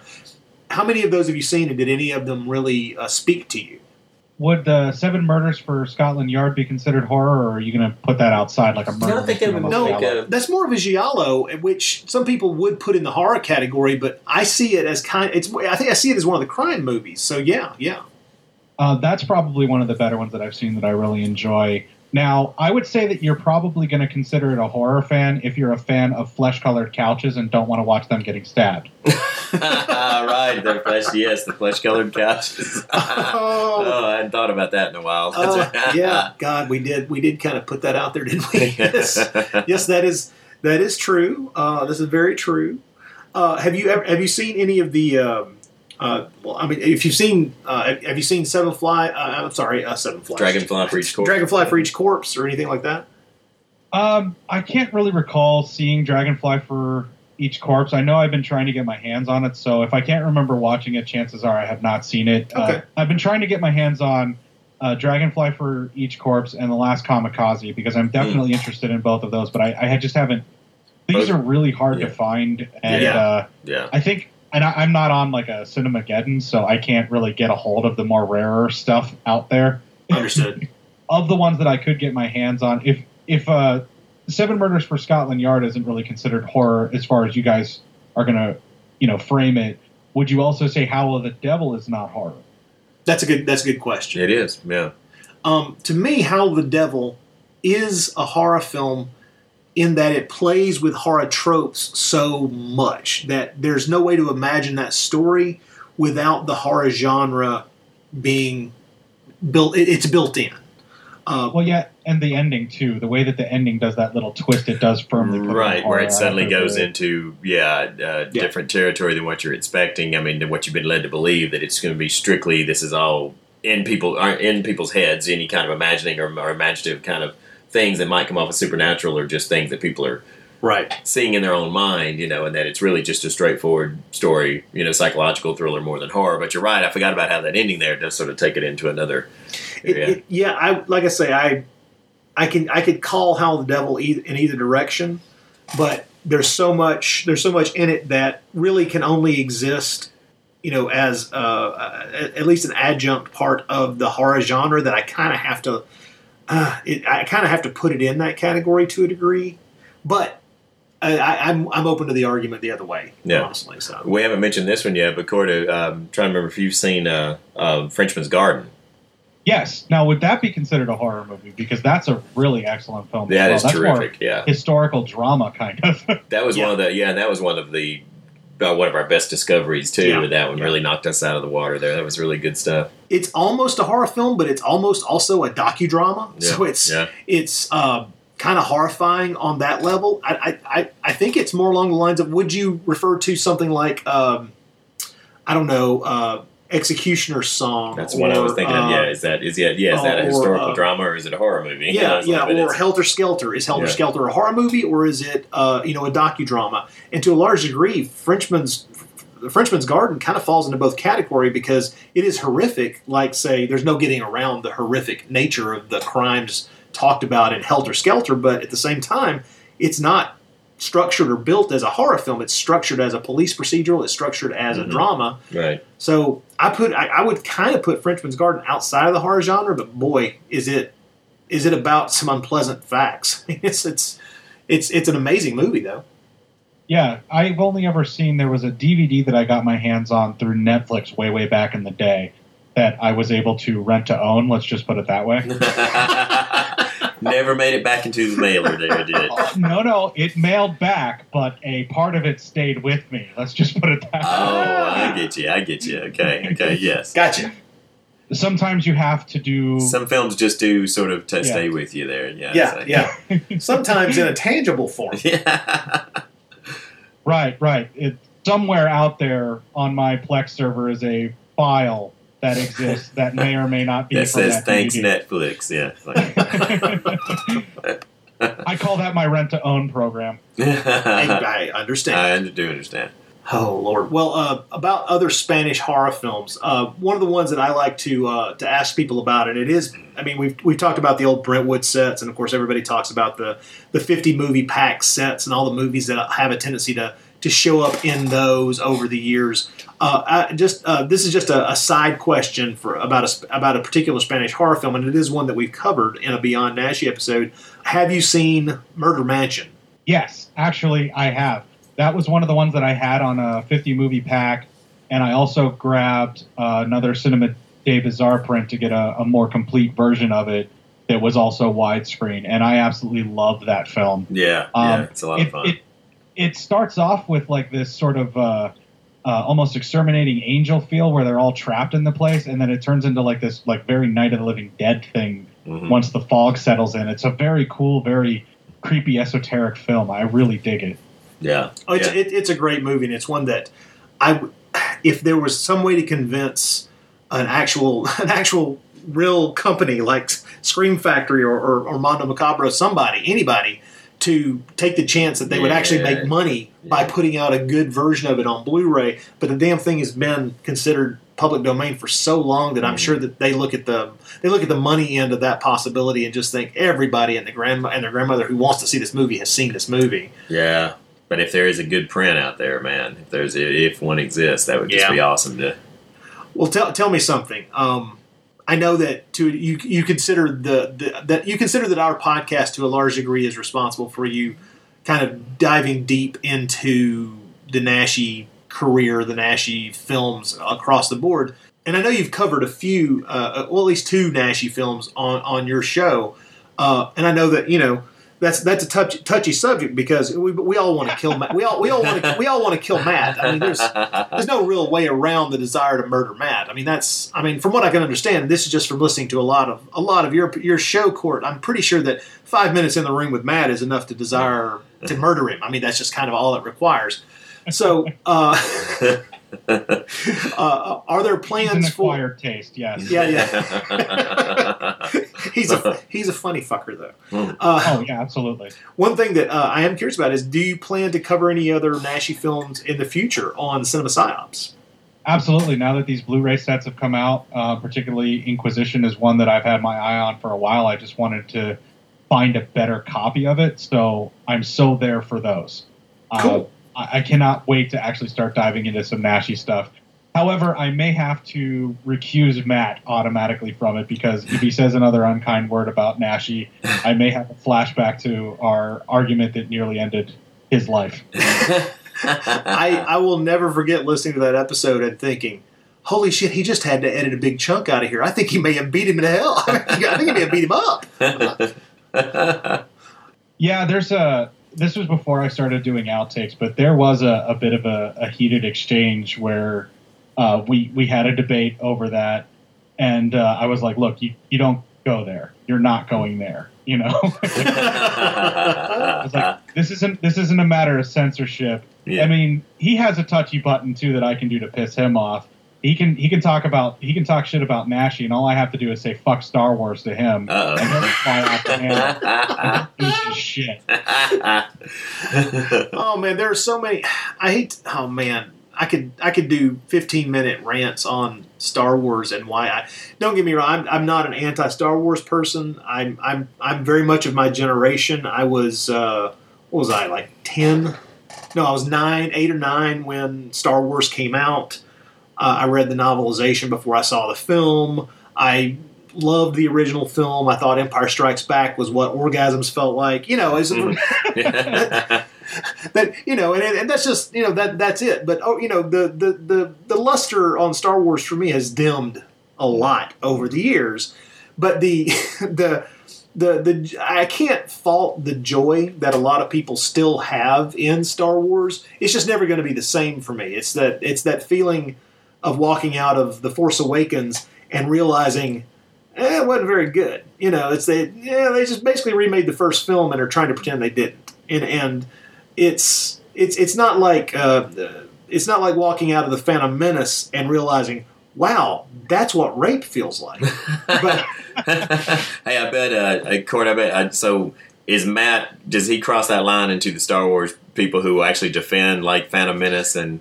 Uh, No, no, no. he oh, good, good, Uh, okay, okay, because, yeah, because, you know, there are those who, and you know, even on some level, those people know that those, the three. Yeah. That those three films are bad, but it's like I think admitting they were bad would just like hurts too much, you know. To, to Yeah. like so they have to, so you know. But okay, well, I'm glad to know at least he's, his blinders don't uh, don't aren't that aren't that powerful. I think he can still enjoy them if that's if he's going to watch them all. Uh-huh. And I don't really want to speak too much for him on this, but I've never really heard him specifically try to defend them Hmm. because I've that's the thing that I always lash out with. It's, it's it's that and like the the you know Greedo shooting first and all of that kind of stuff. Where if he'll if he'll say some unkind words about the way that Naschy walked in Werewolf, uh, Doctor Jekyll versus the Werewolf, you know, if he says some unkind words like that or he alludes to that again or just brings up Naschy and then gives me that shit eating grin. Then I'll immediately be like Greedo shot first or something along those lines. and we do a lot of this stuff like that I'm talking about now is we will go to each other off mic so that we are already pissed off Oh, at so each you're other already before, before we even start the show so that we have that antagonistic back and forth. And it's just the way that we I mean, even if we weren't recording, that is the way that we talk to each other. Uh, we just we've we've been friends for so long that we know the buttons and the shortcuts to get there to just automatically make the other person rage. And well, it's like Rod and Mark Maddox, the way they're becoming more and more as they hang out more and more. So. Well, I mean, the thing about it's very similar dynamic, absolutely. Yeah. Well, I mean, the thing about Mark and I is that it's it's great because if we if we get off on the if we get off onto a subject where I've decided I'm going to fuck with Mark, then I, you, you can count on the next twenty minutes being almost mad bullshit insane stuff. It's just great, but a lot of the times we can sit down and we're we're talking about a subject we both we, we both agree on to a large degree, and we're just you know we're we're agreeing most of the you know we're agreeing eighty percent of the time, and twenty percent of the time we're kind of picking at each other and trying to figure out why you're such a dumbass. And then that's great. Don't get me wrong, I like that. But uh, I was like, oh, I was like this Outer Limits episode. You know, we we we both love the show, and so there's you know there's barely a bad word said. I did uh, there there was there was some there was some uh, uh, some uh, extra nastiness, and I stuck one choice clip right at the very end of the show. but it, you know, it only goes to show that you know Mark and I, Mark and I can only talk to each other for a certain period of time before one or the other of us goes, "You're a piece of shit, Maddox," or you know. I mean, sure, I'm sure he says mean things to me too, but they just roll off my back, and I and then I write them down for future reference. But that's that's kind of how Matt and I's friendship and how this podcast is that we do together develops. That's just the way that it goes. And everybody's got that friend where you're antagonistic to each other because it's fun, but you know at a certain point when you've gone too far. yeah, mm-hmm. sure. yeah, yeah. yeah. It's just that the point that is too far when we were recording is actually not as far as when we are not recording. because we can get to the point where we will like shout obscenities at each other and start like you know really getting after each other and being angry. Uh, but then like 10 seconds later we're fine. Whereas if we're recording and we're still on mic it just for some reason it just the escalation point keeps going. So we have a chop off point where it's like we have to stop here. And that's nashy is how we discovered it well, I, I can tell you to a large degree what uh, I can tell you. You said you didn't. You, it's worse when you're recording. I can tell you exactly why it is. Is because you're both aware that you're you're recording. You're both aware that this is something that is going to be heard by other people, and so there there's that extra little. Neither of you wants to back down. Right. it's not just, and it's not just that. It's that both of you want to. You, both both people want to be the one that quote unquote wins. You know, the, that that has the has the upper hand when the halt is called. And oh yeah, and, and and that that's a natural human tendency, but it's one that it's it's one that can escalate really badly. And you got you've got to actually love the person you're doing this to to be able to pull yourself back occasionally and go. I think I probably should find a way for us both to exit this with some pride left intact. So. Well, we have moments too where we'll go to a break or something after one of those things, and we do everything live clips and all. So we'll play that clip or we'll play like a promo and then some music, and then we're hugging it out. And then when we come back in, we're we're kind of fake fighting, and then we calm down on air, even though we've already calmed down. Mm-hmm. You know, like we we play it up a little bit here and there, so it's not necessarily that bad. But we've had some real rows you know, while driving in cars that, that, that, that, essentially like, you know, me taking him home or, or him driving me back from a place where we're hanging out together. And the argument just basically consists of obscenity, obscenity, Star Wars, obscenity, obscenity, Naschy, obscenity, obscenity, uh, George Romero, you know, just back and forth. well, it, uh, yeah, Wonderfest, uh, a Wonderfest in Louisville, Kentucky, a couple of weeks ago that we were all at. Uh, Rod was at it, and I was, and, and Mark was too, and somebody I don't remember who it was now. I was discussing a. Uh, uh, we got into a discussion about Rod and, and, and Mark's you know shows, and they're arguing all that. And I made them mention that they're going to be riding up together to G Fest, you know, the Godzilla convention in Chicago. And I told them, in my mental image is just of the car veering back and forth across the the road, you know, swerving. is that their both going to be in? it, w- it won't be that bad, but I actually have toyed with the idea of taking the digital recorder with me Yeah. and having it surreptitiously stashed somewhere in the car And just it sit record on and just letting it record everything that happens on the trip for editing later on. that would be a great So, idea. yeah, yeah, we we'll, we'll see what happens. That would definitely make for an interesting cast. Uh, a long car ride split up into a couple of different episodes. Some of the greatest conversations I've ever had with somebody is like this needing sleep fueled by caffeine, weird conversation you have on the road to somewhere Oh great. yeah. Oh well, I had this. I was telling some friends uh, at Wonderfest. Actually, I was I was having dinner with uh, some folks and and uh, was telling them about you know uh, these different uh, these different things that happened on long car trips. Uh, and one of the ones that I related to them is years and years ago. We're talking a long time ago. Our, our buddy Frank and I were on a long road trip, and to pass the time. Uh, we we created a blues song called "Pitbull of Love," and we, I think we created about uh, 87 verses. But the only one that has ever stood the test of time and stuck in my memory is the the verse that ends, "Come on, baby, let's do it people style." I love it. That's good. I mean, I mean we were doing, and we were doing this for well over an hour. You know, just coming up. You know, it's like we paused long enough to let the you know. It's like you know, sometimes it would flow, and then sometimes you would get to a point where you're like got to pause for a few minutes, and then somebody would come up with, "Oh yeah, okay, well, here's the next verse."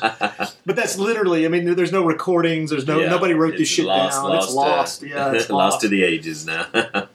Which is why I'm so glad to have a smartphone because I type up everything I want to try and remember like that Mhm. on Yeah. my notes in my phone. and, and it's a good idea. That's how I I use my phone. Uh, the I, I use the voice to text thing to make little. Uh, I'll email myself stuff for later for later consumption, just so that I can take it and, and edit it down and, and add things to it, or look at it and realize that I was insane to save this, or which- whichever happens. But uh, Yeah, I I have tons of lists of like stupid song titles and fake band names and things like that that my friends and I have come up with, and it's like pages upon pages of weird stuff. I believe me, I understand. Uh, This is a question I like to ask to horror movie fans or, or horror fans in general. And you, and because I am just throwing it out, didn't throw this out at you pre, prior to, you know, you may, if you don't have an answer to this, this is cool, but too, but I'm sort of always of the theory that people who are, there's a, there's a moment early in someone's life when they're, they come across an image, whether it's in a film or in a book or something that is from the horror genre and they, and it either thrills them, it might scare them, you know, might make them have nightmares, might send them running, but there's a, a thrill to it there that has them come back for more, and that's the people that become horror horror fans. Yeah. Or they're the people that find it unpleasant, and then that's the people that you talk to now who are the you know, no, I, I just I, I don't do the horror movies. I can't do it. You know, we all know those people. You know, and some of them they may be huge movie fans or huge fans of all sorts of other genres, but some when it comes to horror, there's like can't do it. So Right. I was just wondering, eh, throwing that out there, do you remember your first the moment that the make or break moment that kind of cemented you as a horror fan, or the first image you remember that scared you, but you thought, oh, that was kind of cool. There's a couple of different occasions where this happened to me, but Mhm. the one that's the most vivid, where I remember being terrified and at the same time fascinated and unable to move and just kept staring, Mm-hmm. was um, there was an old video store when I was a little kid that was called Flagship Video in my hometown Mhm. that we used to rent tapes from. And the horror section there was immaculate. Now, my memory of it may not necessarily be the reality of what was there, but when I was like, I, I was like, like just barely out of toddler before, Mm. you know, kindergarten running around.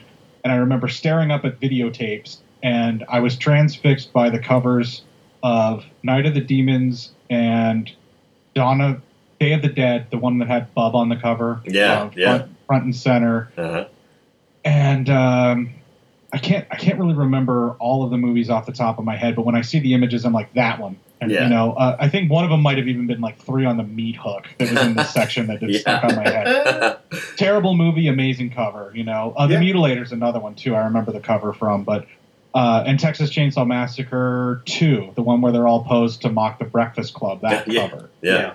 and so it's it's standing in that horror aisle and the thing that made it stick in my memory is my mother would come by and see me in there while she was walking around. I would just wander off because it's a very small store, Yeah. you know, and I would wander off and stare at these covers. She would see me, drag me away, and be like, "You don't want to be in there. That's awful stuff. That's horrible." You know, just trying to Oh. convince me of how bad it is. And the minute she let loose my shirt collar, right back you were over to him, back. Yeah. It had that forbidden fruit uh, whole uh, uh, thing to it there. That's awesome.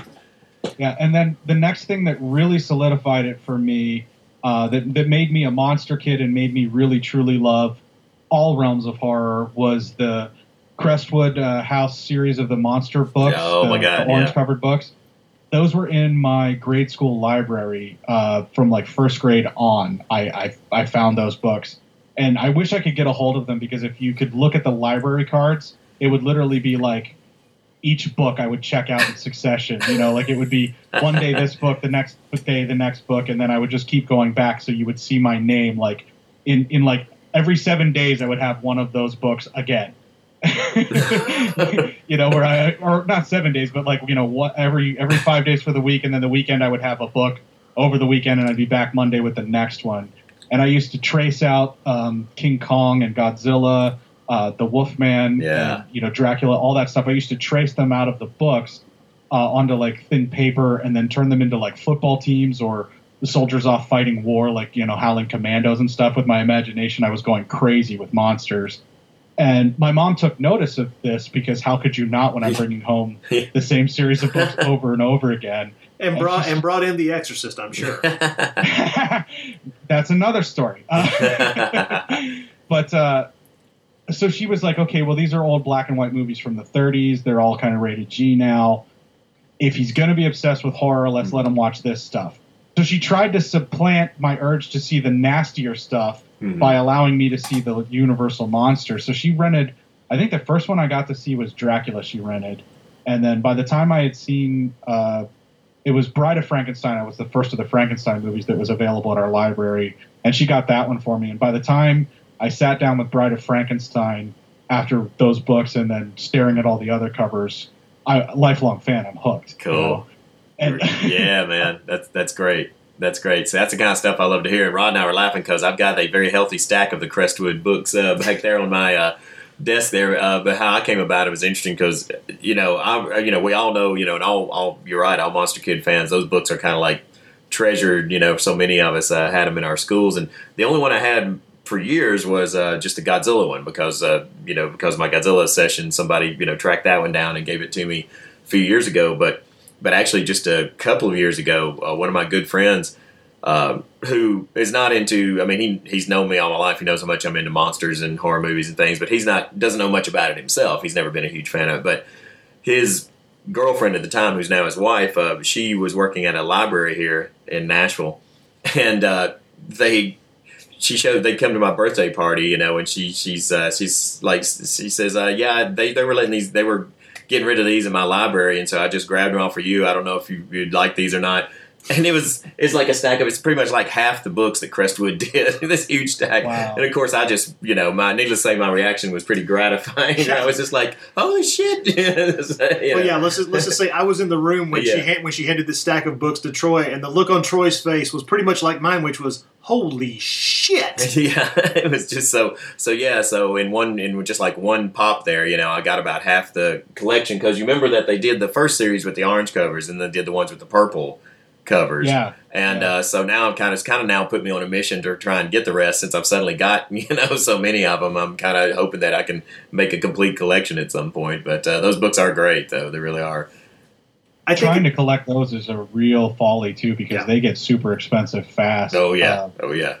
I came pretty close to dropping an undisclosed amount that would have meant that I would have no food or heat for the next month on the entire collection of both the orange and purple books. Oh yeah. And it was it was an inordinately large amount of money, but they were in like a really nice condition. Yeah. And I'm sitting there hovering on the eBay like buy it now button with my thumb over it, like like I can't do this. I can't do this. And in the back of my head something's like, You don't need to eat, buy them. I, I do love hearing. Uh, I'm glad Troy you thought to ask that question because I, I, I honestly we should have gamed that one out because that's a great question to ask because it is a great it is it's a great thing to find out for a horror fan uh, when you're when you're discussing this. What what was the point where Hmm. the attract slash repel thing became kind of both, where And- they they, they kind of joined together, where that the repulsion you feel for some you feel for some of the stuff instinctively almost causes a, a, an equal, if not stronger, uh, desire to approach it. The- the- There's an attraction to it that kind of get, that overwhelms that, and eventually becomes part of the uh, part of the kind of unholy joy that you get from this stuff to begin with. And it's it's it's it's it's good to, to be able to pinpoint it in your life. Well, it's fun to also ask uh, to ask the question of a young buck like uh, Court, you know, because he, of course, his experience is is, is totally. I mean, that it- it's great to hear that. You know, it's a video aisle that, that, that he's first as a kid. You know, being Yeah. introduced to, which you know, you obviously didn't have. We didn't have. We were you know little, you know, but he's got like the. You know that that's cool to hear because Yeah. the images he sees are much more extreme even then than anything we were able to or anything I was able to see back Well, when I was a kid, you know, is the fact that he can walk into a store and see images Yeah. of like you know zombies and and and, and slashers and all that kind of thing. So But when we were when we were kids in the seventies, it, it was a different thing entirely. I mean, you, you talked about seeing uh, on a video aisle court. You talked about seeing the you know Day of the Dead.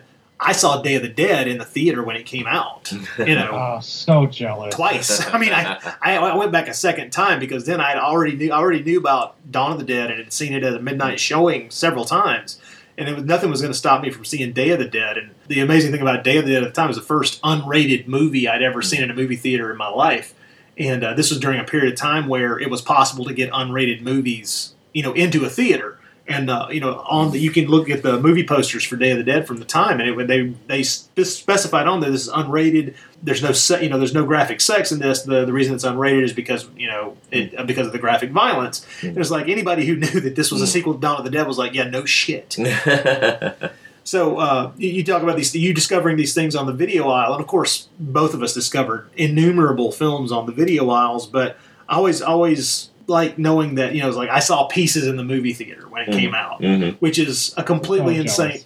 Well, yeah, yeah. I mean, it's just one of those things that you know you you look back on and you realize you got I, I got lucky in a, in a lot of respects. I saw you know I can remember going to see Class of 1984, which has some truly horrific stuff yes, in it does. you know, uh, and these are all movies. I saw, you know, I saw Scarface. Yeah. you know, De Palma's Scarface in the theater. It's just a lot of movies like that, and I think you know there are lots of people who just never had that opportunity. And there came there came a point somewhere in the late '80s, early '90s where that kind of I imagine try, imagine trying to get even Brian De Palma. Imagine trying to get some of the stuff that's in Scarface onto a movie screen No, yeah. with yeah. an R rating. And Yeah, it's like, yeah. yeah. it's just not, it's not going to happen. And the, the, that brief window of opportunity where things like Henry and June and Day of the Dead got released with a with an NC-17 or with no rating, that that shit came and went in the space Mm-hmm. Yeah. of about two to three years. Did not last long. Yeah, and so uh, it, it's great that now we have, you know, of course, Blu-rays. We we get not only the films and you know perfect audio and video and lots of extras and everything that you could ever want, but there is something that I think for movie fans that does get lost when you don't have that opportunity to get that kind of perverse jolt from a movie that you're taking a chance on in a movie theater. You know. You can get that back if you just do an impulse buy based on the cover of a Blu-ray and are rewarded for it. to to a degree, but there is a difference about sitting in that public place in a dark room. You know. Uh, Oh surra- yeah, you yeah, know, absolutely. You know, I am I'm I'm still just still daily amazed uh, because almost daily there's news of some new Blu-ray of some '80s horror film that I've never friggin' heard of ever come. I mean, it's just Yeah. amazing to me how many. I mean, I've always been you know consider myself pretty knowledgeable about horror and that seen a lot of you know. I mean, none of us think we've seen everything, but you know, we consider ourselves to have seen a, a big chunk of the genre. But my God, I think. I sometimes feel like I've only seen 10% of what must have come out in the 80s because every single day I'm just like, what is this? This 1983 slasher or horror film? I've never heard of this. You know, it's just amazing how many of them were made. Oh, I know. I, they just announced uh, Blue Underground just announced uh, pre-orders for a film called Amsterdamned, Yeah, yeah, it's it's yeah. and it's I- like I've never it's heard like that. what the I saw that. fuck is this? And it's like, hey, you know, okay, time to you know, time to Mhm. see this one. You know, Mhm. so. Yeah, One of the things that uh, was a benefit for where I grew up, because I grew up in very rural Pennsylvania, middle of nowhere. Basically, the only stuff that we could get into our local video stores were the dregs of videotapes that nobody else wanted and the bigger chains and stuff like Mm, that. yeah, right, Or the- the bigger stores. So what I ended up getting to see and what I got my hands on as a kid and you know a teenager and stuff like that were these films that you know like a like a slaughterhouse, um, blood sucking pharaohs in Pittsburgh. Um, you know, you'd find all these weird VHS Yeah. tapes that like very few people know about outside of like other people that experience the same thing with these strange small mom and pop video stores that you know were a converted house in the middle of nowhere where you grew up. And and so like I, I mean I could go through a, a list of all this stuff where like like the mutilators one that I mentioned. That's one that I watched on the regular. And then it became this thing where people are like well you know whoever heard of the mer- you know the mutilator? I'm like guys I had the VHS I bought from that place when it went out of business you know when I was like 16 I was like, I know of this movie, you know, or or Madman or, or any of those other types of things. Yeah. And a lot of the a lot of my love comes from the video stores and, and being there. But at the same time, just to kind of bring it back to uh, Troy's earlier question about you know pivotal moments, I can recall each step along the way. I mean. I think I was probably four or five when my parents might have rented The Exorcist or it was Oh, on one boy. of the cable channels, Wow. and I snuck out and there we had one of those old house uh, like 70s trick where you had a mirror on either side of a room to make it look like it was infinitely huge Yeah, yeah, yeah. that was our that was our home in, in this small like living room area but they had the tv situated in such a way that i could sit in the hallway in in the dark and not be seen and if i looked at it just right at the one mirror it would flip the tv around so it would be the right way and my parents couldn't see me and they had the tv up loud enough that i could i could hear it and they rented the exorcist and i snuck out at four or five and sat down and i was too horrified to move Jesus oh my god! Wow! I it's just, I just remember, I remember staring at the screen and just being like, "What is this?" and thinking it was real. Oh. And then my mother dragging me back to bed and telling me that I should, you know, being very accosting for me or whatever, and like I shouldn't be watching this, you know, and and I'm like laying in bed for the rest of the night trying to process what it was that I had just seen. and it was one of those things that I never got out of my head as a kid. Another one that I can remember is okay, growing up in rural Pennsylvania, one night on one of the like UHF VHF style channels that's you know you just happen to be able to catch on our bedroom TV with bunny ears. Right. Someone was playing Night of the Living Dead, Oh yeah. and it was a black and white TV, so I didn't realize that it wasn't real as a little kid. this is also pre kindergarten, you know, and I'm I'm supposed to be asleep, Oh, and I'm keeping the TV down really really low and watching it, and they're reporting parts and towns that I recognized as a kid that I could I could oh. kind of read the words oh on. Oh my you know, God! Yeah. Holy crap! You know, so you had your own little War of the Worlds experience, kind of there. Your own, your own little like the Yeah. War of the Worlds Yeah, broadcast. Yeah, yeah, yeah. and so ever since then, like zombies have been something that have been a big part of my childhood, and I've been obsessed with them, particularly the Romero stuff. Oh man. Uh, and, and so like I remember being a kid and like being driven around. Like when my mom would drive us to church, in particular, we would take this old country road back to this old church, and it would go through this wooded area right by a cemetery near my house. Hmm. and in my overactive imagination, I'd be looking at the woods, and there'd be zombies coming out between the trees all the time.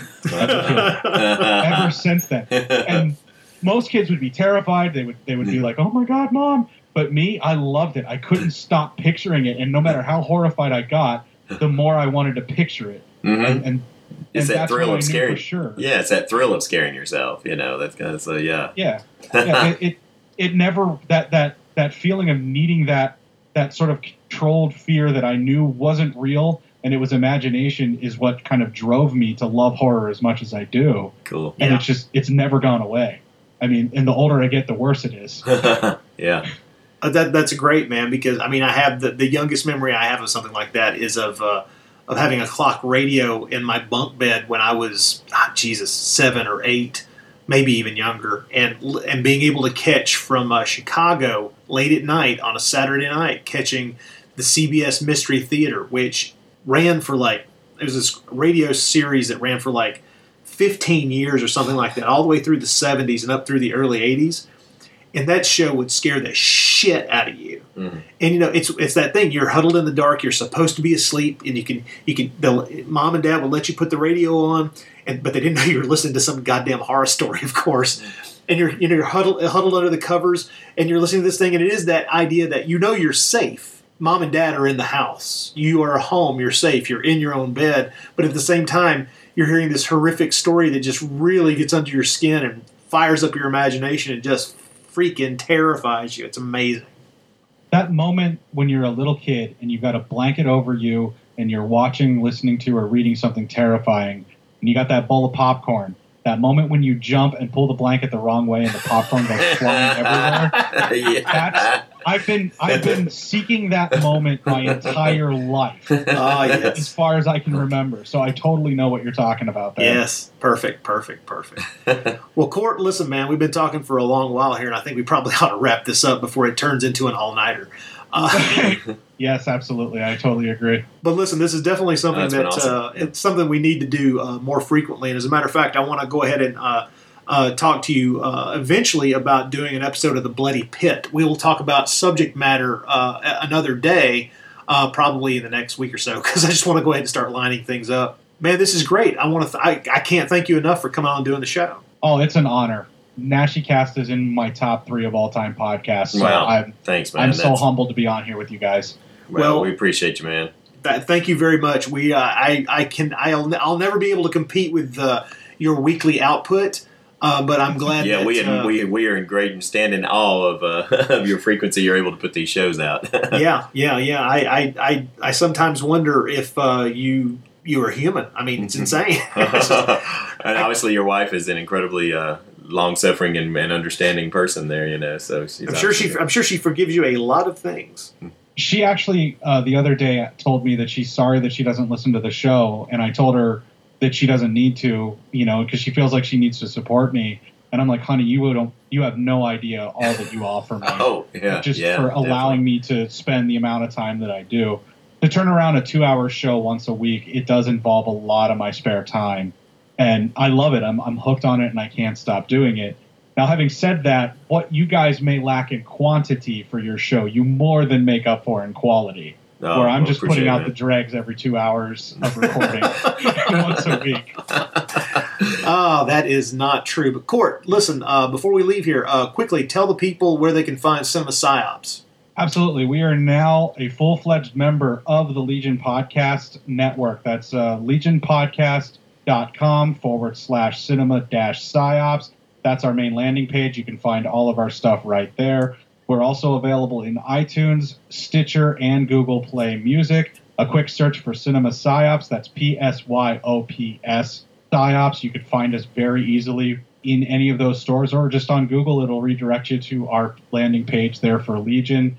We have a Facebook group, which is a ton of shameful, happy time fun. Uh, yes, it is. it's one of the most rewarding parts of being uh, the weekly podcast show that I do is getting the feedback from everybody and, and having them like make memes out of stuff that we say, like the, the alternative photography that our buddy Darren does, and and just having people commenting on our shows and everything. I, I was working with us for our PSYOP news and all of that. I, I love the Facebook group. It's such a great time. And I spend way more time on that than I probably should. but uh, that's another way to keep in contact with us. I'm on Twitter at court underscore psyop, and I am court psyops on Facebook. Excellent. Thank you, man. Cool. Oh, thank you once again. Like I said, this is a, a podcasting bucket list moment for me to be on the show with you guys. Well, let's uh, see if we can, let's see if we can't keep kicking that bucket or pissing into it in the future. Yes, let's not Absolutely. let's not any of us kick a bucket anytime soon. I'm I'm so down to do a bloody pit. So That's great, man. That's great. Cool. All right. Well, we'll we'll talk to you soon, man. All right, later.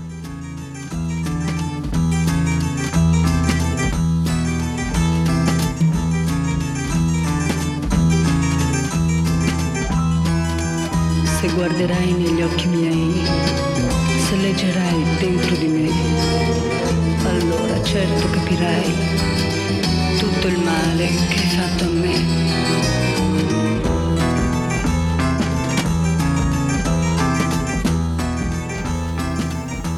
And there you go. I just wanted to jump in here at the end and thank everybody for listening to myself and Troy and Court ramble about Paul Naschy films and uh, Spanish horror and uh, well, just everything under the sun that came up in a natural conversation amongst a bunch of horror film geeks talking about this kind of thing.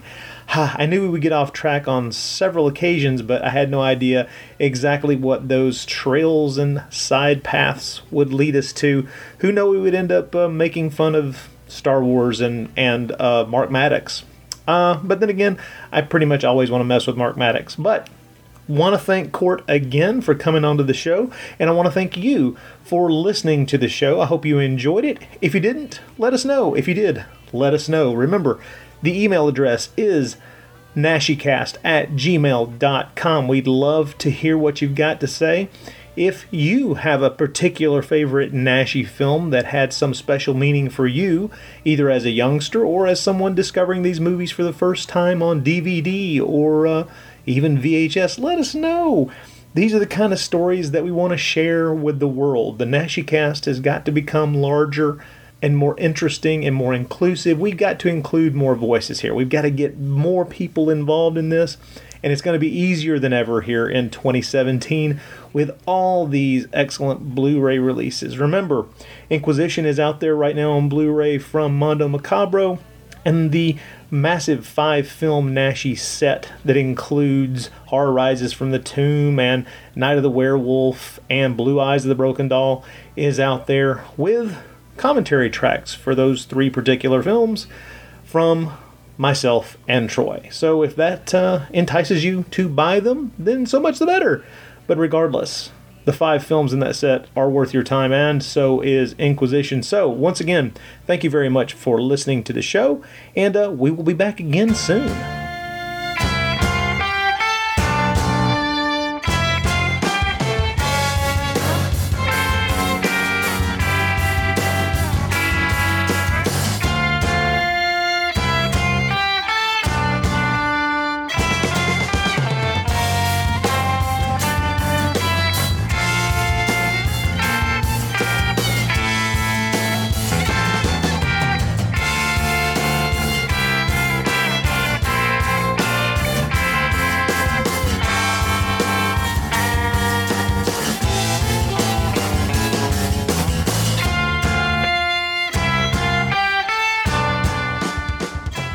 That it would be possible to uh, to weaponize Troy's voice, but uh, I'm I'm not going to make that suggestion to anybody who might actually do it because God only knows what would happen.